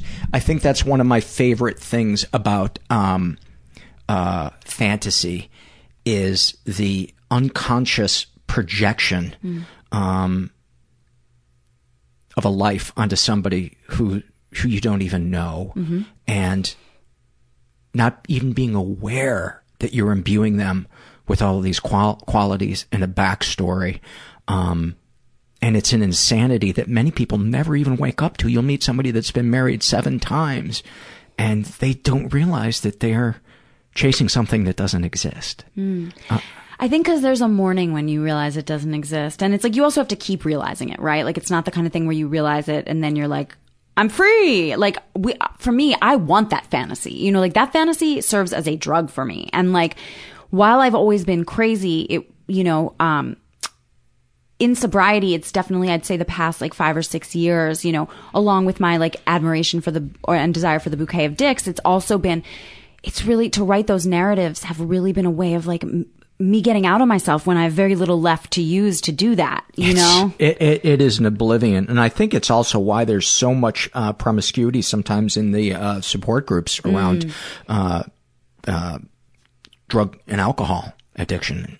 Yeah, I mean, it's like because we, you know, when you don't have that left, um, it's a it's a beautiful way to get high. It's beautiful. I mean, like And the you know, pharmacy is open 24 hours. Yes, the pharmacy is open 24 hours. And if you're a person who, you know, like imagination really served me as a kid, like as somebody who's never like really enjoyed reality or, um, imagination really rescued me, you know, like creating fantasy worlds really like saved me. And so to take that away or to, to say like, no, this actually hurts you, you know, is really, is really tough. And so it's one thing when, you know, you have a fantasy about someone and then you have a one night stand and then like it kind of fizzles out or, but it's another thing when like someone is willing to play with you.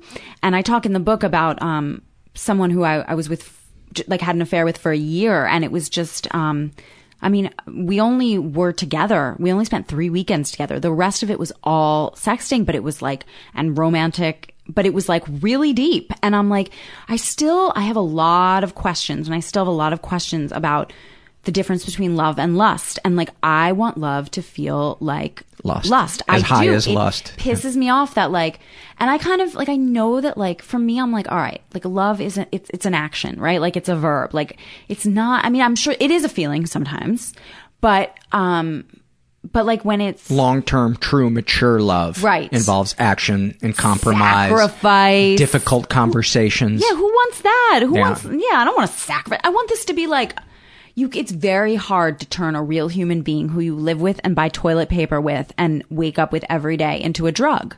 Um, Yes. it's very, or it's hard for me. Actually, there are some people who are capable of that, like people who are addicted to long term relationships that are not healthy for them.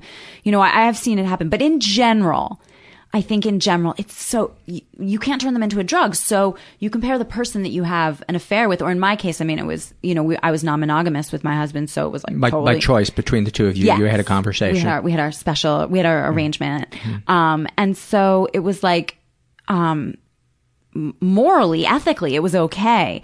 But there was part of me the whole time that knew, like every time I was sleeping with these guys and, um, and, and this was like later than, than when I talked about kind of having sex with people and wanting to have gotten paid for it because it wasn't that great. Like this was like every, like this was, um, uh, the past couple of years. Um, you know, I would like, it was younger guys, you know, like beautiful younger men. Um, and I would just get so high off of their beauty. Also, like, you know, in a, in a way, I felt like I was chasing death away. Sometimes I felt older. Sometimes it made me feel older, but most of the time it made me feel really young and like, um, reminded me of a time when there was like no, no cares.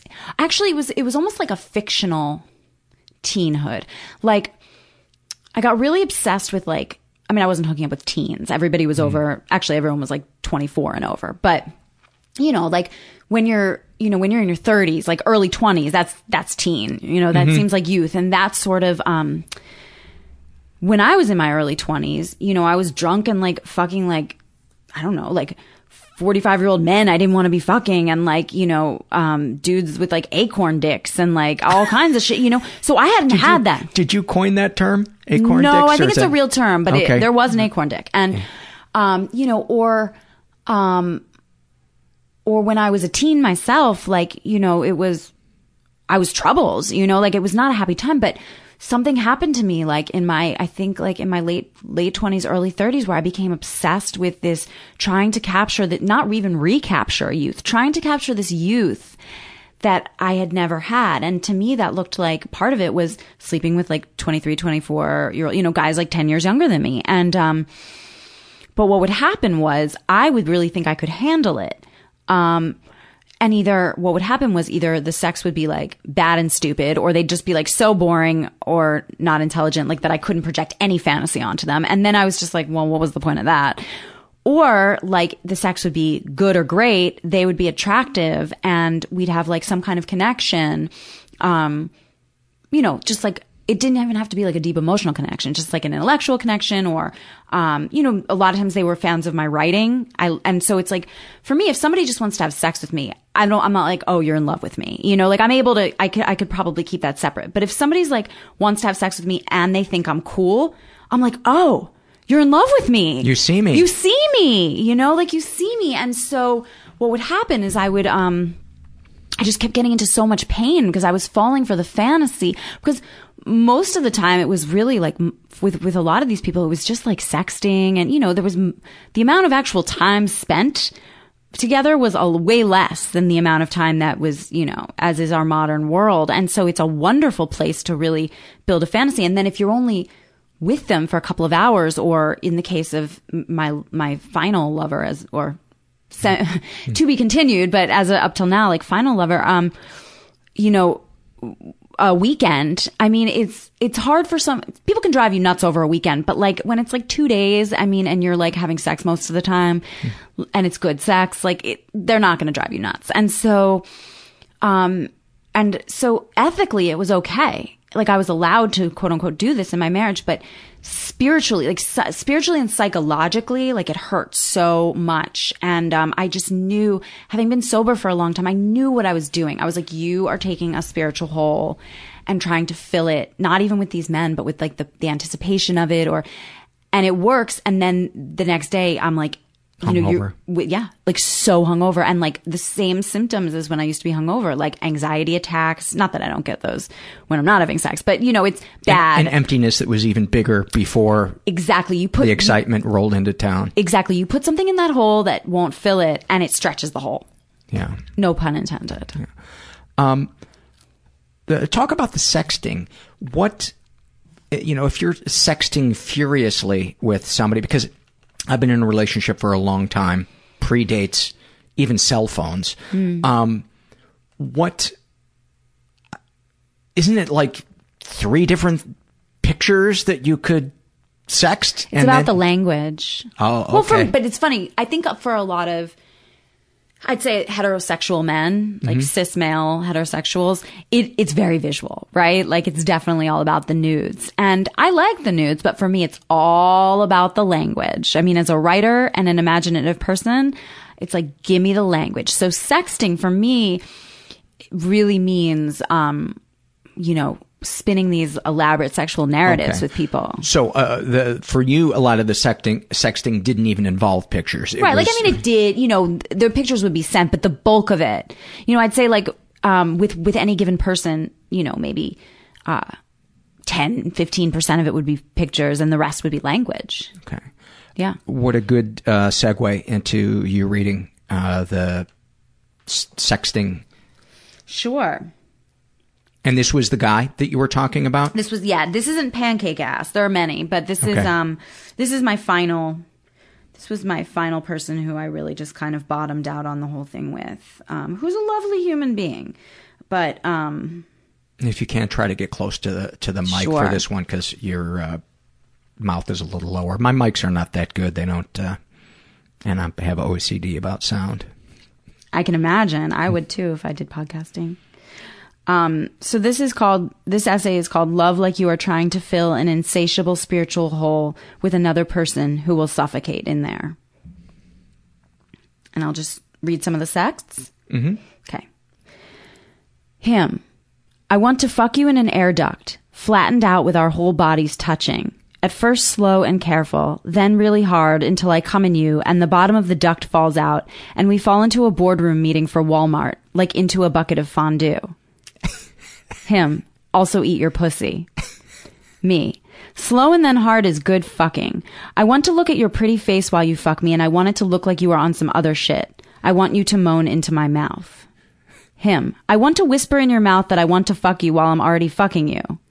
Him. I want to peel off your tights real slow while watching your face and push you onto a bed and go right for one really long, slow lick from the bottom of your pussy all the way to right before your clit and even slower, trace it lightly with my tongue. Me. LOL, tights. Me. That's very good. I want to hear you say my fucking name and look me in the eyes as I lick the head of your cock, suck, suck the shaft, and lick your balls so slow it kills you. Me. I want to, you to tease my belly, pussy, and thighs until I am begging. Him. I want to feel myself about to come and grab the back of your hair in a bunch and ease your mouth back and forth on my cock with long, full strokes until I come in your mouth while I watch you watch my eyes. Me. You will know how much I am enjoying sucking your wet cock because my wet mouth will be moaning on it. Him, fuck yeah, I want to feel your moans on my cock. Him, I want to rub your pussy under your waistband while you suck my cock through my jorts. Him, lol, lol. Me, I want you to tell me how bad you want me to make me come and take as long and to take as long as I need. Then I want you to lick my little pink clit so fast and gentle like your tongue is my personal vibrator while I surf the internet. 10 minutes after I tweet, delete that tweet and then tweet another tweet, I come in your mouth. Him. I want to fave your tweet as you come around my face, which is soaked with your pussy juices. Him. I want to retweet while you hold my head against your clit during your last cum clenches. Me. I want you to at me while I lick your clit, while you lick my clit. Then as I come, I will say your name over and over and respond to your at that way because I don't at on Twitter and everyone knows that. Me. As I am coming, I want you to put your fingers inside me to feel my muscles moving, but not before. That will be your response to my response to your at.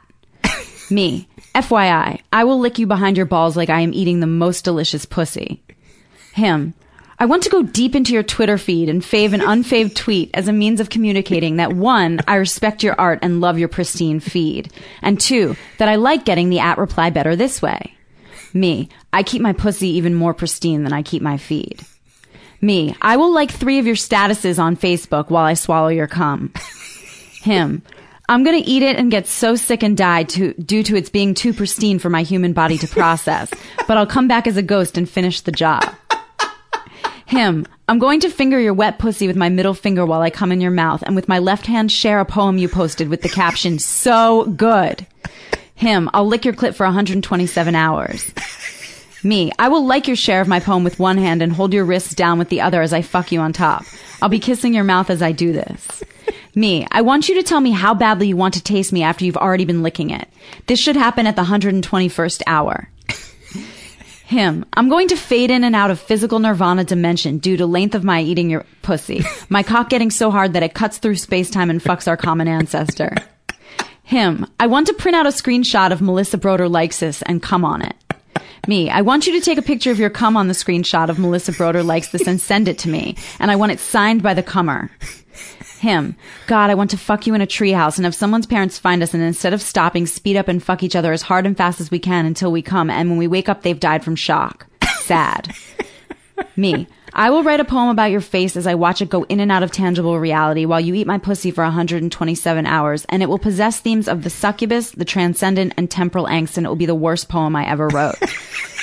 Him. I want to fuck your a- fuck you from behind and squeeze your ass cheeks until you spit out your next chapbook hole and we watch it get railed by a hot New York Times reviewer co-ed. Now wait, before I read this final sext, I have to say he has IBS. So Okay. me. I want to tell you I embrace your shit game while you are fucking me next to their dead bodies and say, even if you had to shit at this very moment, I would not judge you. You could just shit. Just shit everywhere, and it might even turn me on, even though shit has never been my thing. Not that there's anything wrong with people who are into it, but the intimacy of the act, your powerlessness over it, and my delight at my own radical acceptance would be hot. And then instead of shitting, you just come really hard. Him, the perfect sext. You did it.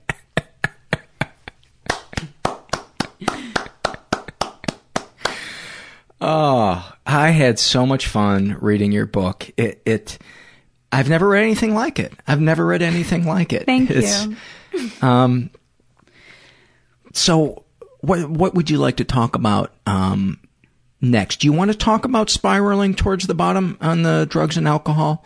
Did you want to share anything from, uh, your trip out to San Francisco working with the hippy dippy people? Um, oh God. so crazy. Um, what do you want to talk about? What do you think your listeners will want to hear? I'm down to talk about anything.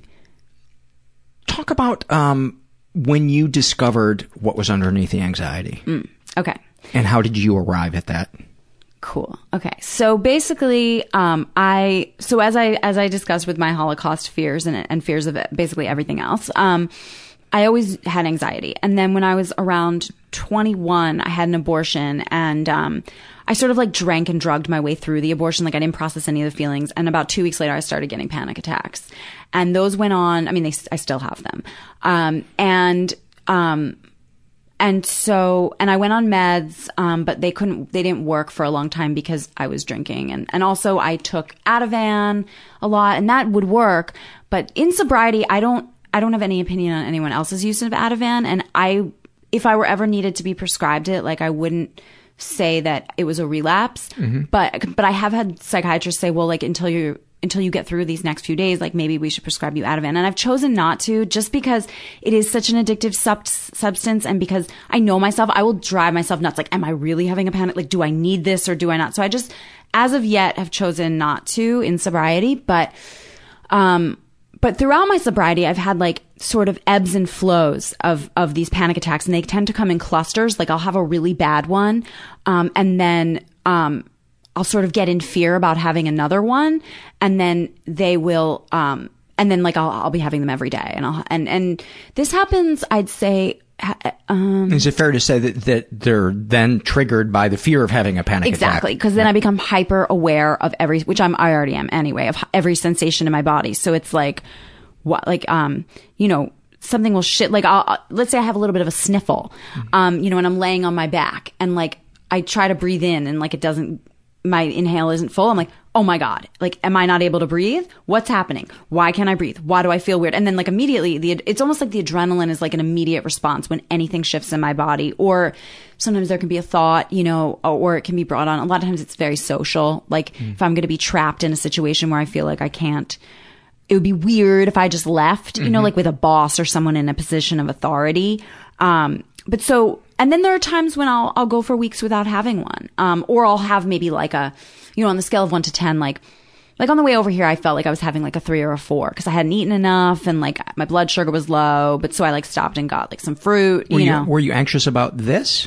No, I mean, I think, you know, there's always whenever you're going to be like w- with someone, like in this situation, like if I, in the middle of this podcast, like had just, or in like the first 20 minutes, if I was like, I gotta go, like I can't handle this, you know, which is, um, then I would have felt like there's that shame. And so any situation like this where it's weird if I would have to leave, um, does give me anticipatory anxiety.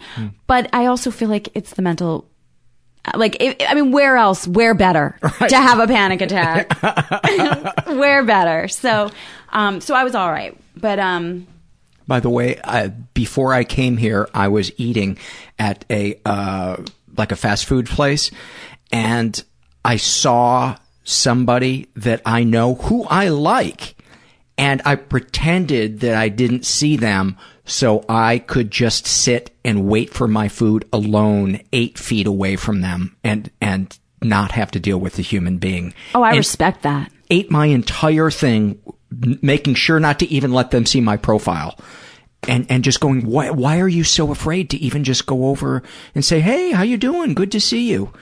i have a lot of respect for that i com, com we're comrades in that way So, uh, so go ahead. Yeah, no, I get that. Um, but yeah, so I, so I always knew I had anxiety disorder and it's been something that I, I've struggled with. So, um, there were a couple of things that have, that have helped. Um, when I've gone through these like really bad cycles, one is, um, my psychiatrist has upped my medication at various points and that's sometimes gotten me out of it. You know, it's like, just like that little adjustment. Um, other times it's been, um, I don't know, like I've always seen a therapist. I'm like therapy. I'm like, yeah, like I, I wouldn't not go to therapy. Like I'm like, I'm always going to go to therapy, but I'm like, ugh, you know, I'm just like, oh God, like more fucking therapy, you know? Although I have to say this year I did see a cognitive behavioral therapist and it was fabulous, but then I couldn't afford her anymore. She didn't take my insurance. What helped uh, about CBT? Oh, amazing. Because it's like tethered to the present. It's tools. I like journaling. I like like making little graphs of my panic attacks. It gives me a feeling of control. You know, it's not just like this nebulous thing that's attacking me. Um, yeah, CBT is everything. I think it's great. Um, but like, yeah, but like psycho, like psychotherapy, I'm just like, oh, that like, story again. Oh, Jesus Christ. And like also sometimes they just give you really stupid suggestions. Like sometimes they're just I had this therapist in New York. Okay, so during the time of the panic attacks, I was actually uh well, that the story I'm going to tell. So I was seeing this woman, um, and I saw her for seven years, and she was completely ineffectual. But I was like, I guess I have some some codependence issues. I was like scared to break up with her. She was like this cute old lady, but she would be like, I would come in there and I'd be like, yeah, so I'm obsessed. So I have all these zits. I had like two, right? And I'd be like, I'm obsessed with these zits. And what we would, what I wanted to talk about was why I'm like, everything's pretty much okay in my life, but I'm like feeling that my life is over because of these two zits. Like that's the psychological piece, right? Like why am I, why am I just like everything is shit because of two pimples? Um, but she'd be like, you know, maybe you could put some calamine on them. and I was like, this isn't like you're not This my what's- dermatologist. is what's underneath the fear. Yes, exactly. Or like I'd be talking about eating disorder stuff. She's like, what about a hard boiled egg? And I was just like, what? But so, um, so I was seeing her at the time. Um, but anyway, so all the things that I had done in the past to kind of like help with the panic attacks, whether it was changing the meds or, um, there was an ebook that I, I used to love. It really helped me, um, called Panic Away. Um, and they weren't working. And so, um, so I ended up um, going to see a shaman.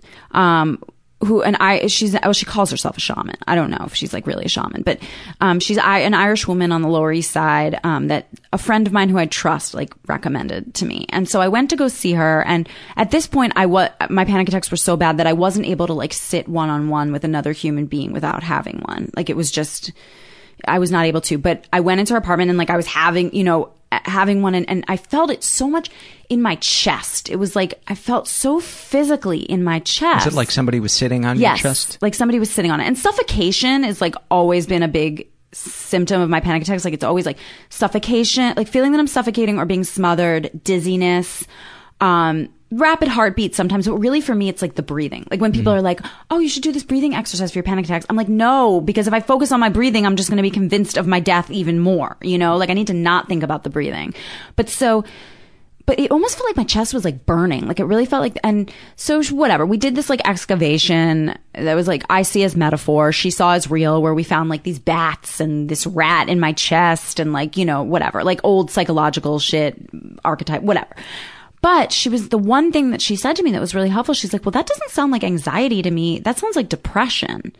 And I was like, oh.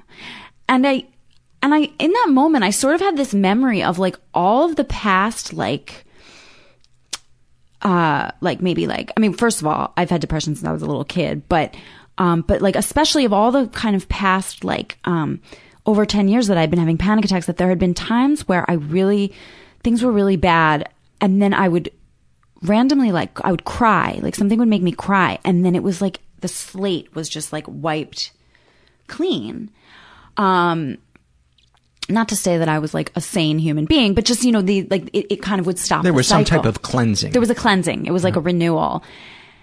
And that's when I started to kind of like realize that like under the anxiety, um, was, I mean, I see, I think sadness and depression are different things. They can be related, but they're, they're different. Like when I'm so, when I say so sad today, it's not that, you know, depression manifests, can manifest differently, but it was when I started to realize that under there was like all this, like this fucking like ocean of sadness that I had just been like running from and also like a real depression, you know? And, um, and I like told my psychiatrist, not the ineffectual one, the one who was my meds person. And she's like, Oh yeah, you have uh, depression, you know? And I was like, what the fuck? Like you, like you could have told me this. I've been seeing you for like four years and it sort of, it changed the way that I thought about my anxiety. And, um, at the same time is also when I created, I really didn't know what to do to be okay. So I created this So Sad Today Twitter account and I started tweeting kind of into the void because when I would tweet from my own account, the dopamine would sort of like get me out of it. But I didn't want to, there were certain things I didn't want to be saying for my personal Twitter, like a lot of things. And I would be at work in an office and I just like was afraid that I wasn't going to make it. Like I was, you know, I, I wasn't going to be able to sit there if I like didn't have some outlet. So that was also weren't going to make it uh, existentially. always existentially um like i was di- like for me it's it's the anx- the anxiety is not so much about feeling suicidal although i have felt suicidal but when it's the panic attacks it's the way i can best describe it is like i'm so scared of being alive and so scared of dying like both and so scared of the weirdness of life and so scared of the fact that like nobody is talking about it that I want to die, you know, or that like, like I, I, it's just this fundamental, like, I'm not going to be okay. You know, that doom.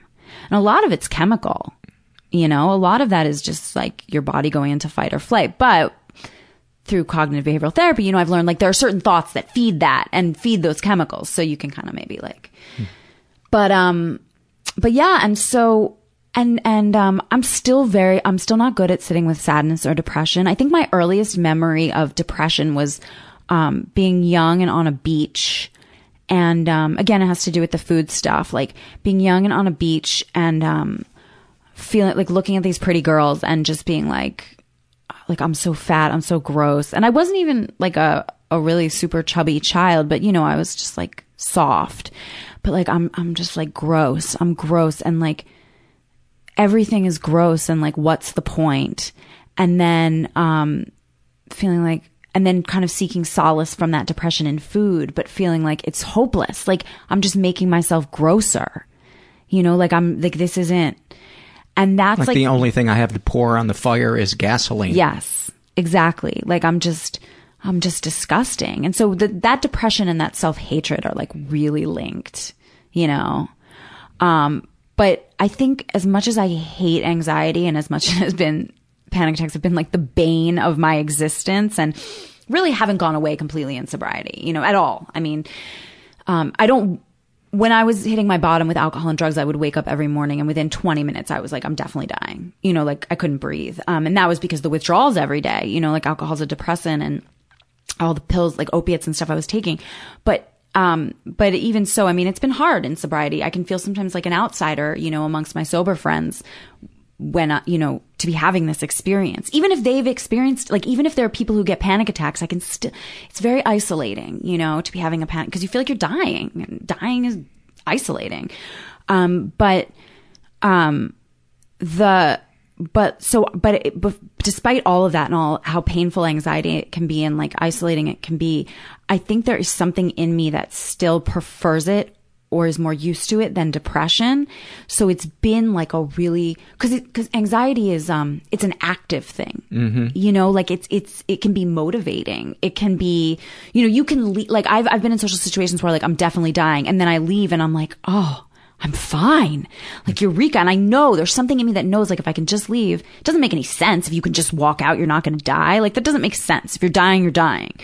But, um, but whereas depression, there are there are definitely things I can do to get myself out of depression. A lot of them not healthy for me, you know, but um but I think that like the anxiety in a lot of ways has been this like mask, like something that is gone hand in hand with the depression and um I think that a lot of the things I've done to kind of get out of depression have fed the anxiety, you know, like um and it was only the other day I realized um I was like shit, like so much of what I do in a day like bad habits or just whatever are like just this attempt when I've always said I'm trying to escape myself. But it's really, I mean, it's like I'm trying to escape depression, you know? Mm-hmm. Yeah. Which is, so it's, it's, it's all, so even though I have an account called So Sad Today, it's only been the past like maybe four years that I've had an awareness of my, I mean, I've had uh, that I've had an awareness of my own depression. It's really for the narrative for me was always anxiety disorder. I didn't, I didn't know. And then, and now I still have really only dipped my toe in it because I'm part of me is like, I don't, I don't want to, you know, it's scary. I was just having uh, coffee with a friend today um, who is finally she's finally dealing with her depression and she she's still stuck in that place where um, she views it as a as a character defect that she's lazy. And so she's obsessing about all the things that she hasn't accomplished in the in the past and all the things that she feels are unrealistic for her to be able to deal with in the in the future. And I was just like man I I know that feeling. It's um for me I have to be able to know that it's okay to take a nap and not shame myself. The, the, the day I decided I am no longer going to shame myself for napping was a day that you know I, I gained a certain amount of freedom from um, the depression is still always there and that it, it mutes things, but it doesn't um, it doesn't have the blanket of shame like it used to and it made me realize that there are things that we can do to ease the intensity of our depression. Um, I haven't been able to find a way to completely get it to lift and leave forever, but um, it's depression is a motherfucker. It is, and I think it's you know like any chronic illness, right? It's like um, when someone has herpes, it lives in their body forever. It only flares up sometimes, and like I, I or, or like I don't know um, there's other illnesses. I mean, my husband's illness for one, but um, um, I like the diabetes uh, analogy Yeah. for depression because it it's, a there chem- and you have to treat it. thing. Yeah, And like the thing is though, it's like sometimes you can be doing everything right and it'll still flare up. But sometimes like any chronic ill- like obviously it's like if you take good care of yourself, for me, it's like if I if I if I'm eating well and I'm sleeping well, um, which I'm like never doing. But I was going to say you strike me as somebody who is at best a light sleeper. yeah, I used to I actually I fall asleep really easily, but I don't stay asleep. Um, but yeah, but if I'm like getting a good night's sleep and doing all that stuff, like I have a better chance at not having like having a relapse into like panic uh, attacks, as you know. Um, but there's no like surefire way to like. It's like once you have an illness, you have an illness, and um, I love what you said about naps. I like this past year. I'm like so deep in the nap game, and I'm like, bring it on! Like naps are they're delicious. They're they're, they're the best. And Unbelievably honestly, awesome. Does anybody understand you better than your bed? Oh my god, totally. It's Naps are amazing. And like, and if your dogs come up on the bed with you, Oh. it's because they're like, oh yeah, we get it. yeah, no. We get it. A nice nap with a dog. I mean, there's not, there's, and it's like, I think it's like a very, you know, I think it can be seen as a very glam and luxurious indulgence. Like, I, I don't have shame around napping. I have shame around a lot of other shit, but napping is one that I've been, I, so I commend you for, um, It was a game changer for me to get to that place, but it took well, 13 years of living with uh, recognizing that I even had depression to be able to stop shaming myself. And now I'll, I'll, cause my wife never shames me for it. I will get up at noon and I will be napping at three on some days. And I'll, and I'll say, I'm not even necessarily tired. I just don't want to face the world right now. And my bed understands. Totally.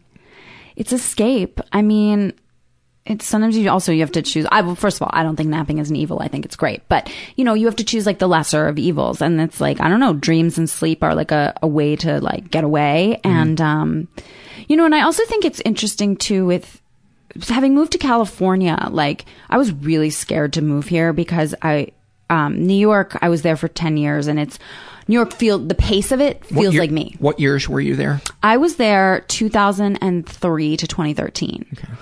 Um, and the pace of it just, it really like matches me. I feel like I'm an East Coaster at heart. Um, and I was so scared to move to Los Angeles because, um, I was afraid I wouldn't be able to escape myself, you know, and, um, I was going to be working from home. Whereas like when I went to an office, as much as the office was like, you know, really the thing that got me to start so sad today because I was like in hell. At the same time, there was something about that structure every day I of love getting the structure. Yeah, I love the structure of it. Not necessarily the work itself, Right. but having a place to be. Yeah. You have to get up. You know, you know what you're going to get. I think for those of us that live with mental illness and especially, um, that have addictions, the unknown is so terrifying. terrifying. Yeah. I, Um, I know. Are you making your living as a, as a writer? No, I still work, um, but I work from home now. Okay. Um, so it's very different than when I worked in an office in New York. Um, I work for a startup and I do media for them. Okay. Um, called New Hive. They're a really cool artistic startup. It's like tools to make multimedia web pages and, Oh, um, cool. yeah, it's actually a very therapeutic thing. It's a cool job, but, um, and I do it from home. I was scared though. I mean, I was scared to work from home. I thought I'd have my head in the oven and like four hours, but, um, all in all, like, it's weird. Um, I think that's where my lack of nap shame has come from because I'm just like, you kind of make different hours. Whereas in New York, like, I might have had nap shame, you know, because it was like, you, what do you mean you're sleeping in the middle of the day? Like, you're, you know, you got to be at the office. You got to do this. I always have nap shame when I'm in New York. Hmm. Always. Be- because uh, I just feel like, are, are you kidding me? Yeah. You're in fucking New York. Why would you nap? FOMO. There's so many things to do. yeah. Yeah. What, what's FOMO? Fear of missing out. Oh, I'd never heard that one. That's FOMO. a good one. It's FOMO's a good one.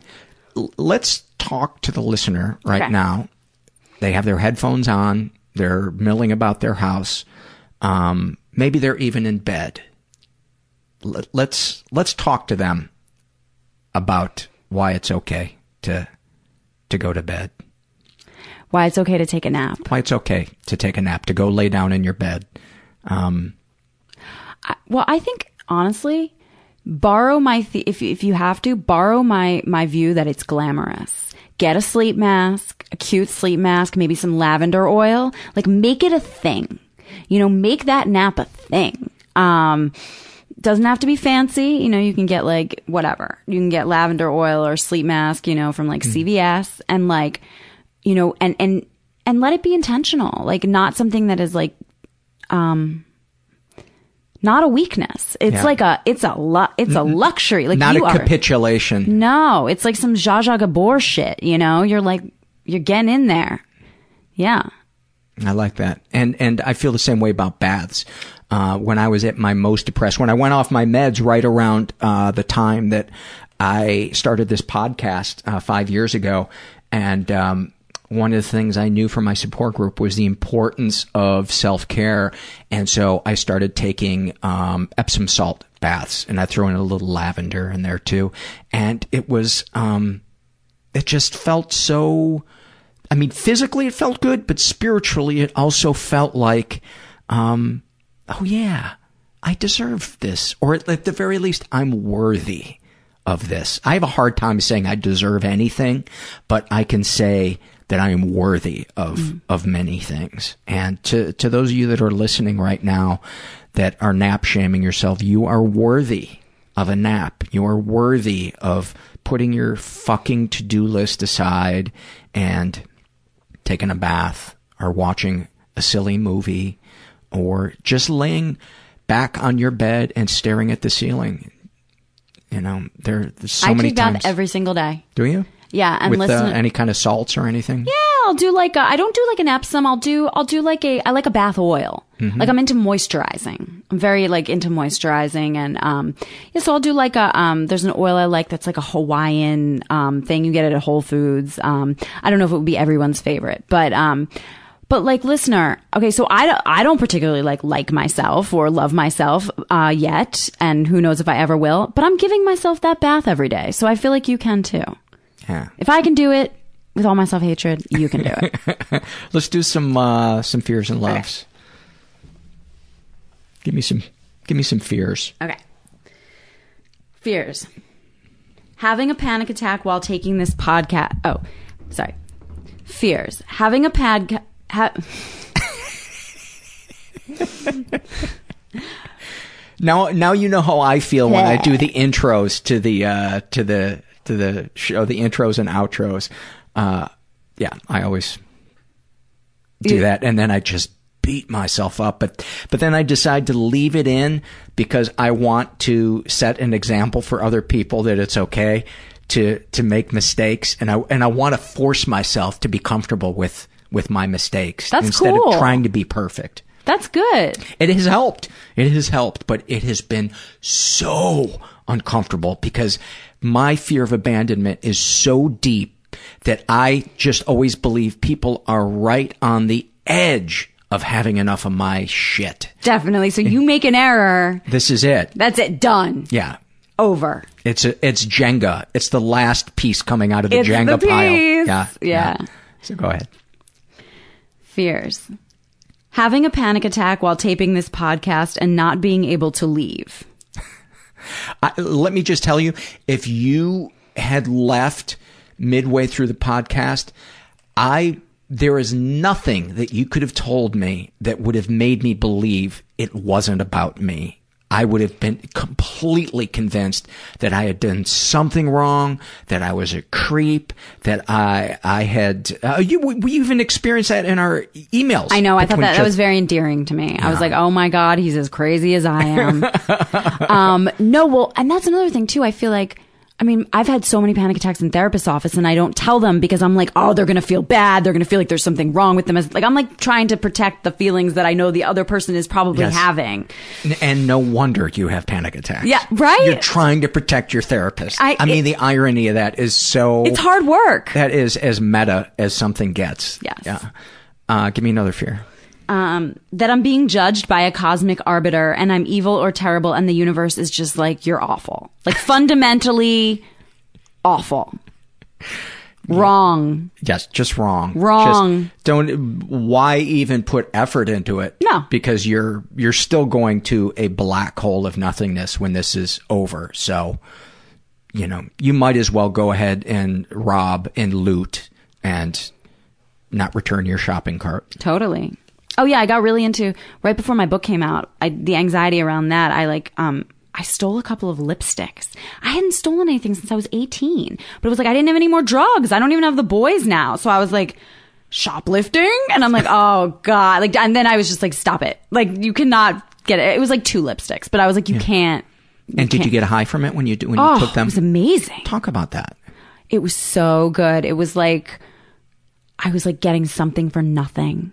You know, it was like the same way I feel about like when I eat my diet ice cream at the end of the night. It was like I was get like the it was the universe owes me something. You mm-hmm. know, like the universe, the universe owes me something. You or found like you- like you found one of life's cheat codes. Exactly. Like I can get something for nothing, you know? Like same with like I can eat all this ice cream and like it won't do anything to me. And especially if there's no effort involved. Those Yeah. are, those are the things that I like the most is what can I do where I don't have to leave my recliner and I will feel better and hence popcorn, protein bar, Netflix. Yeah. Chocolate brownie. Give me another one. Suffocating and dying. That my hair has been destroyed either by the person who cuts it or by the colorist or some combination thereof, and it's simultaneously all my fault. Uh, as you were talking, uh, I- and I'm not just saying this five minutes ago, I was just thinking she has lovely hair and lovely think- skin. Oh, Yeah. thank you. Yeah, yeah. Um, yeah, every time I get my hair cut or colored or both, um, I'm immediately obsessed that it, it's ruined forever. Um, it's definitely ruined forever. Like not even just temporary, forever. And um, and I like to. I, I think I like to channel my fear of the abyss into like um my hair. Like some there's a connection there. It takes great effort and creativity to um, channel really, really superficial things into uh, a death spiral. That's, I mean, that that that takes some fortitude. How does your husband handle your crazy? Well, luckily I have a lot of help. Like it's not just him and me. So I think if he were to be bearing the brunt, um, which actually he did today because I was PMS. Like one or two days a month, I get like real crazy. Um, like I'm definitely, I'm like, we're definitely getting a divorce, and I look at him and I'm just like, there's nothing you can do right. Like there, there's like there's nothing I find remotely like, um, uh, how do I? I don't know how to. There's there's nothing okay. There's nothing. There's nothing right. You know. and, are you at, at that point dividing shit up in your head? Nah, I mean, I'm not dividing shit up. I'm just like, I'm sort of fantasizing about, um, I don't know, like my single life and like 25 year old boys and like, um, like I, I sort of jump to after everything's been divided up. I got You You know what I'm saying? Like Sure. I, I, I don't, cause it's a fantasy. So I don't really feel like going through like the divorce. Mhm. I want like what comes after the divorce, like my beautiful, you know, joyous single life. But that's really only one or two days a month when my hormones are just like on, and he knows those days now, you know, so he's like, um, but, but in general, I mean, you know, I'm probably a lot to handle. I'm probably a lot to live with, but, um, but I also do a lot of work and I'm like fairly self aware. So I can usually kind of, you know, I'm not putting it all on him. Yeah, and from from what I've uh, having talked to you a little bit about your life and from what I've read in the book, it sounds like you've created a good support network around yourself with people in your fellowships and your support groups, and you're open to taking suggestions and directions and being of service to people, which Exactly. Um, and thank God for people who uh, need me. Uh, who are more thank god for people who are more fucked up than me and we can always there's always someone more fucked up than us at any given point you know it doesn't mean they're going to be more fucked up than us forever then you know a couple days later we're going to be more fucked up than them but there's always somebody more fucked up than us right now to help give me uh, give me another fear. Okay, sure. Um, oh, that this is all there is. Wow. That's like, yeah, that's like a big one. Just like, is that all there is? You know, that's like me on the beach, um, younger, just like, like it. Is this it? And I don't think anything exacerbates that more than depression because everything's so muted. And yet when the depression lifts, I find joy in the smallest thing. Totally. The smallest thing. and it really is so chemical.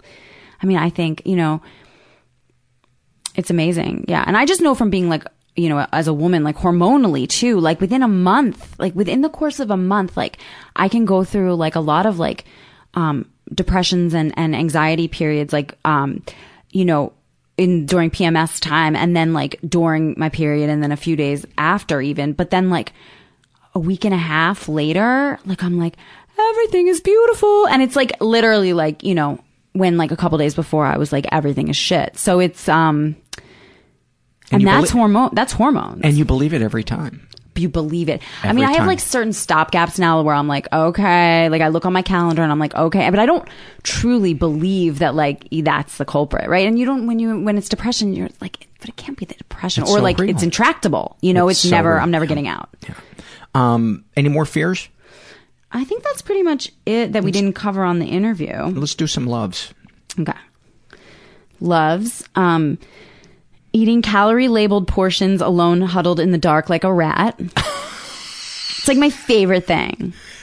That is so fantastic. Um, I love when somebody makes a perfect pecan pie and there's not too much of the filling and it's the top like quarter inch is almost like chewy like caramel. That's so wholesome. That's such like a nice love. Yeah. Um, intriguing romantically, emotionally, and or sexually online while pretending that's not what I'm doing. I love that. That is that is so great. That is so great. And I can't relate to that at all. Um, hiding in the bathroom tweeting at social events. Nicorette gum, shoplifting lipstick, and my rescue dog Pickle. Pickle is fucking adorable. Yeah, Pickle's cute as hell. Yeah. Pickle has a, a Twitter account. So sad to dog. Seriously? Yeah.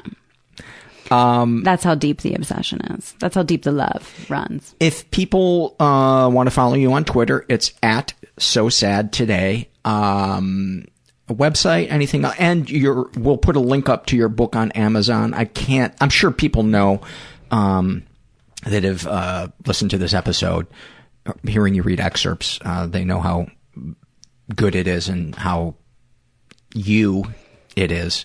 Um, but I'll put a link up there to, to make it easy for them to find it. Uh, anything else that uh, you'd like to share with uh, the the listeners about finding more about you?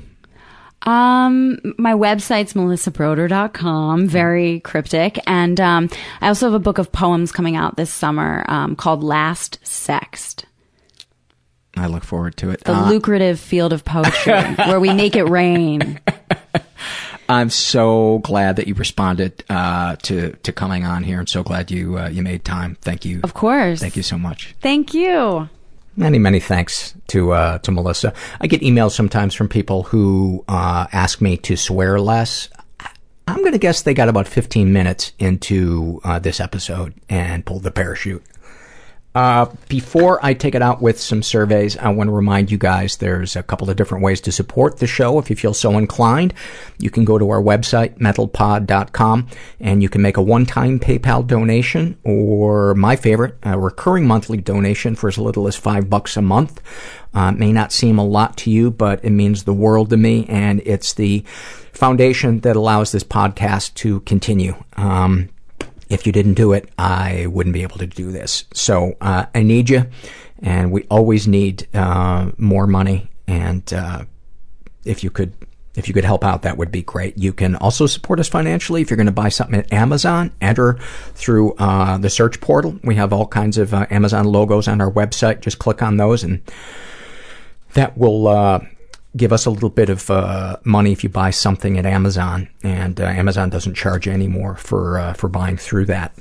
You can also help us non-financially by going to iTunes, writing something nice about us, giving us a good rating. Um, that that helps, and spreading the word through social media. That uh, that also really helps. Tweeting about it, Facebook, um, and all the other shit that I'm too old to know is popular. Let's get to some surveys. Uh, mostly, I think we got. Uh, shut up. Nobody gives a shit.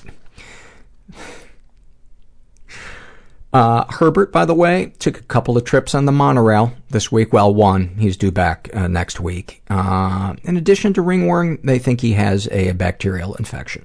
And, uh, yeah. 1200 bucks on Monday. This is filled out. This is a struggle in a sentence filled out by Nicholas. And he writes about his depression. uh, waking up to another gray day, looking for this shining sun that people tell you exists.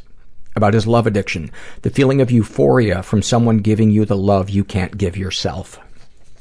Thank you for that, Nicholas. Uh, Amy writes about her ADD. It's like, I feel like my brain is a broken machine with parts missing, and I have, uh, I always have this vague sense of having forgotten something very important. About her anxiety, like I'm gonna burst out of my skin if I don't die first. About her bulimia, it feels like emptiness and shame. Uh, she's also a sex crime victim and has PTSD. And a snapshot from her life, she writes, sitting here desperately needing to shower to the point I stink. And yet I can't make myself go into the bathroom, take off my clothes, and shower. I don't understand why I'm scared to take a shower. I have a doctor's appointment later this afternoon, so I really have to take the shower. I tell myself at 10 a.m. I will do it. Then 10 a.m. comes around. Okay, at 11 a.m. I will shower. I keep putting it off, even though I know I will feel better after showering. I feel ashamed because being dirty is obviously not a good thing and I don't want to be dirty. I really do not. But I feel so fucking vulnerable in the shower. It terrifies me. Even with two deadbolts on the door and no good reason that anyone would come do anything to me, I'm so scared. Why? Thank you so much for, for sharing that, Amy. And, you know, I think, I think just talk about it. Just find somebody to talk about it with. And don't wait for the why. I think sometimes we think we need a why first before we can make any headway. But for me, a lot of times the why was the last part to come after opening up. That seems to be, uh, why is the caboose on the healing train? Oh my god, put a gun in your mouth, you fucking cheesy douchebag.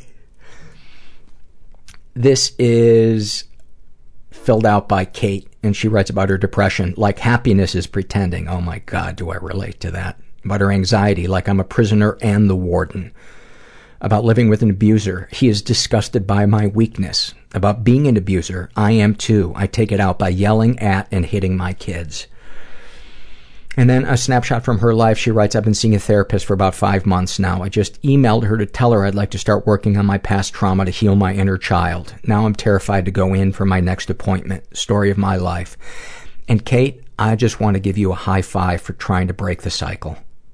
You know, that is such a brave move on your part, and I have the feeling that's going to help you, not only in sticking up for yourself with this guy who is abusing you, but in terms of how you take it out uh, on your kids. And you can do it.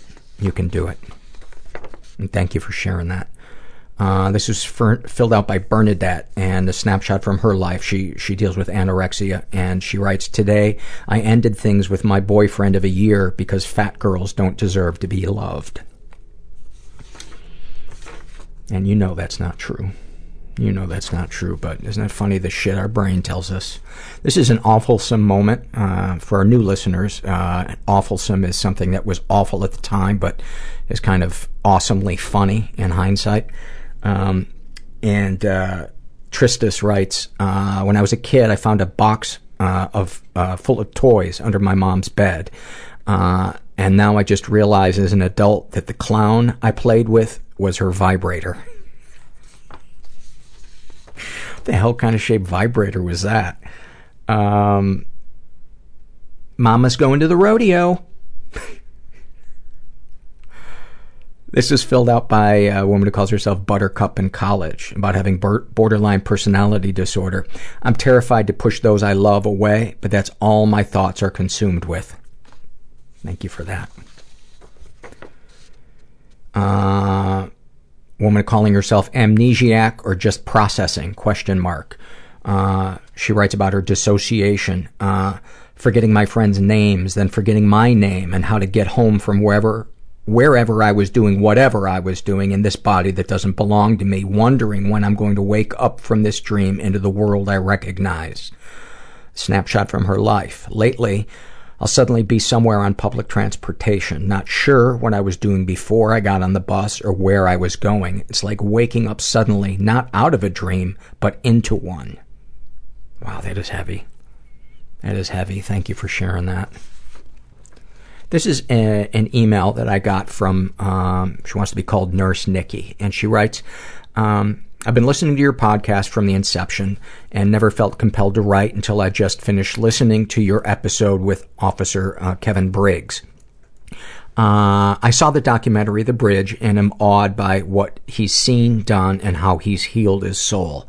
He has continued he has saved countless lives, no doubt, when you consider how in helping someone out of that awful situation, he saved their future children, family, and friends. My opinion of the documentary is slightly different. Uh, if I remember right, it was filmed and created to bring awareness necessary to raise money to build a barrier slash net on the Golden Gate to save lives. Uh, as a nurse working in a level one trauma ICU, I've taken care of so many patients who have jumped, suffered self-inflicted gunshot wounds, overdosed, and on and on. I can really identify with Officer Briggs. Nurses learn to read eyes. We have to in order to keep the empathy necessary to serve our patients best. But it exacts a heavy toll as we internalize the pain. We can't avoid reading suffering eyes on the street. At its best, it mends our souls. At its worst, it produces depressed, anxious, substance abusing nurses and doctors. We develop a wicked sense of humor because we have to. We don't often enough reach out to really process what we've seen with a therapist, other nurses, etc.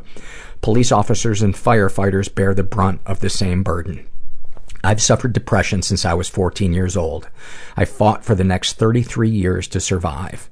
I've committed to therapy, read American transcendentalist writers, ran, done yoga, meditated, and been brave enough to show who I truly am to the world.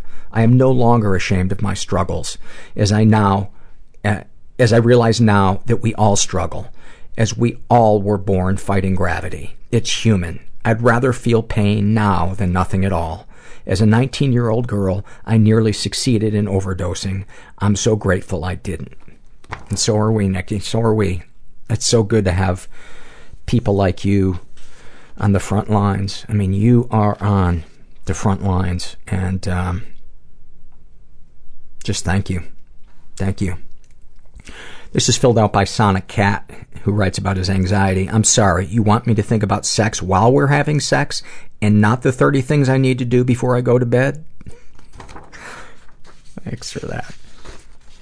Um, this is filled out by Oh Hey Dare, and um, she is addicted to piercings.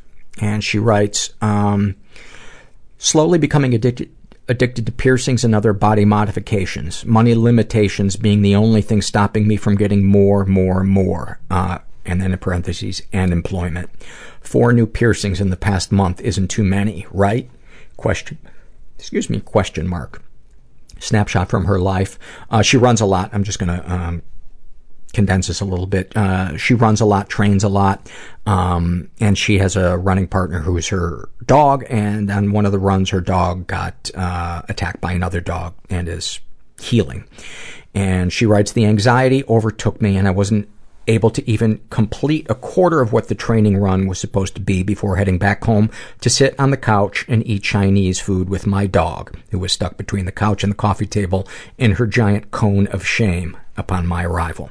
Then, feeling like a big lazy slob when I'm supposed to be evolving into a slick athlete and breaking down crying, not knowing how I'm going to be able to leave her for 10 hours while I'm at work tomorrow. Not having enough vacation and sick days to be home with her, worrying if something goes wrong I won't have money to fix her because the stitches were already $600 and I spent over $300 in new body modifications this past month alone. Then start thinking about my excitement for my first suspension in September, hanging from hooks through your skin. And wondering if I'm doing it for healthy reasons, meditative, love the way piercing and tattoos feel and look, or health or unhealthy, love the pain of healing because it's a, a distraction, distracts me from bad body image I constantly struggle with, finding new forms of forced food restriction through tongue and lip piercings. So I cuddle up to my dog, who was my rock and is now broken, know that this will pass, and wish time away. Thank you for that. Thank you for that.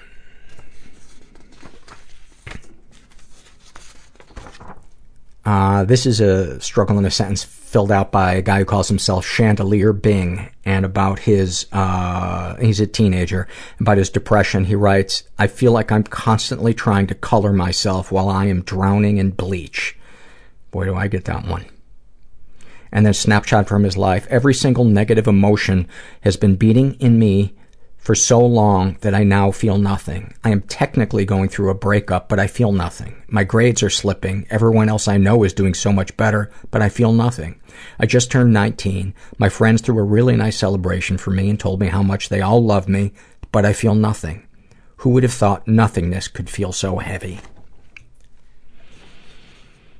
I know that feeling, buddy. I know that feeling. Just keep opening up. Or start opening up if you haven't yet.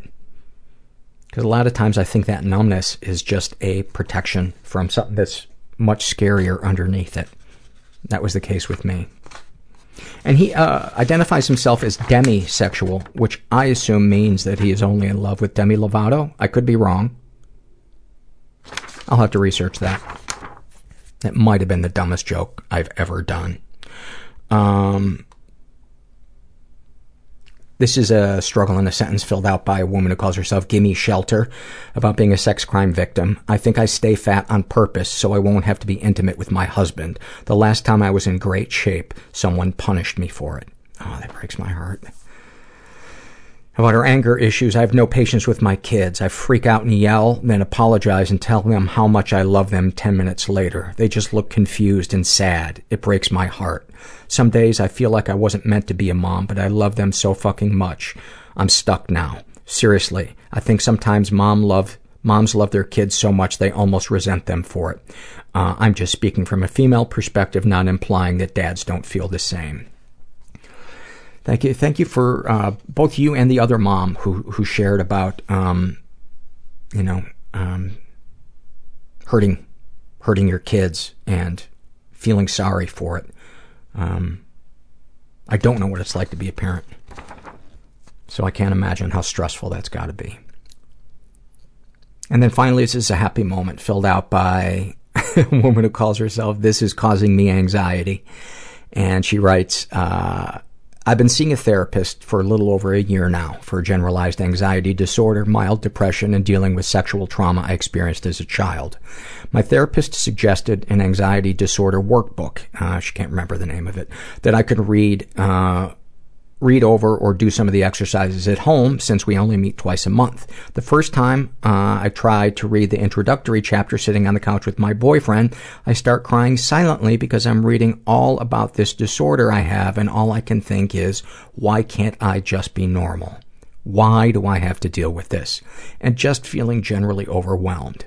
My boyfriend realizes I'm crying and I try to shakily explain what I'm feeling. I feel weak, and I just know he's going to see that weakness in me. Instead of responding how I assume he will, because I always assume everyone is judging me as harshly as I judge myself, he takes the book and begins reading it aloud with me. We read through the first chapter and get to the exercises, and he even does the exercises with me, answering the questions about himself and really opening up. It seems like such a small moment, but it meant so much to me to see that someone loves me unconditionally and is by my side for real and for good and ready to take on my struggles with me. It's so beautiful. It's so beautiful. Thank you. Thank you for sharing that. And um, I hope I hope you heard something in today's episode that helped you feel less alone. That reminded you that you're not a freak and if you're hurting, you're feeling alone, you're afraid to ask for help, so were the rest of us. So were the rest of us. And um, I've yet to hear of anybody um, who consistently sought help and didn't benefit from it. I've not. I've not met, and I've met thousands of people. Um, so if you're feeling alone, just know that you're not. You are not alone. And thanks for listening. Everybody I know is bizarrely beautifully Everybody fucked up I in some know is weird way. bizarrely beautifully fucked up in some weird way. Bizarrely beautifully fucked up in some weird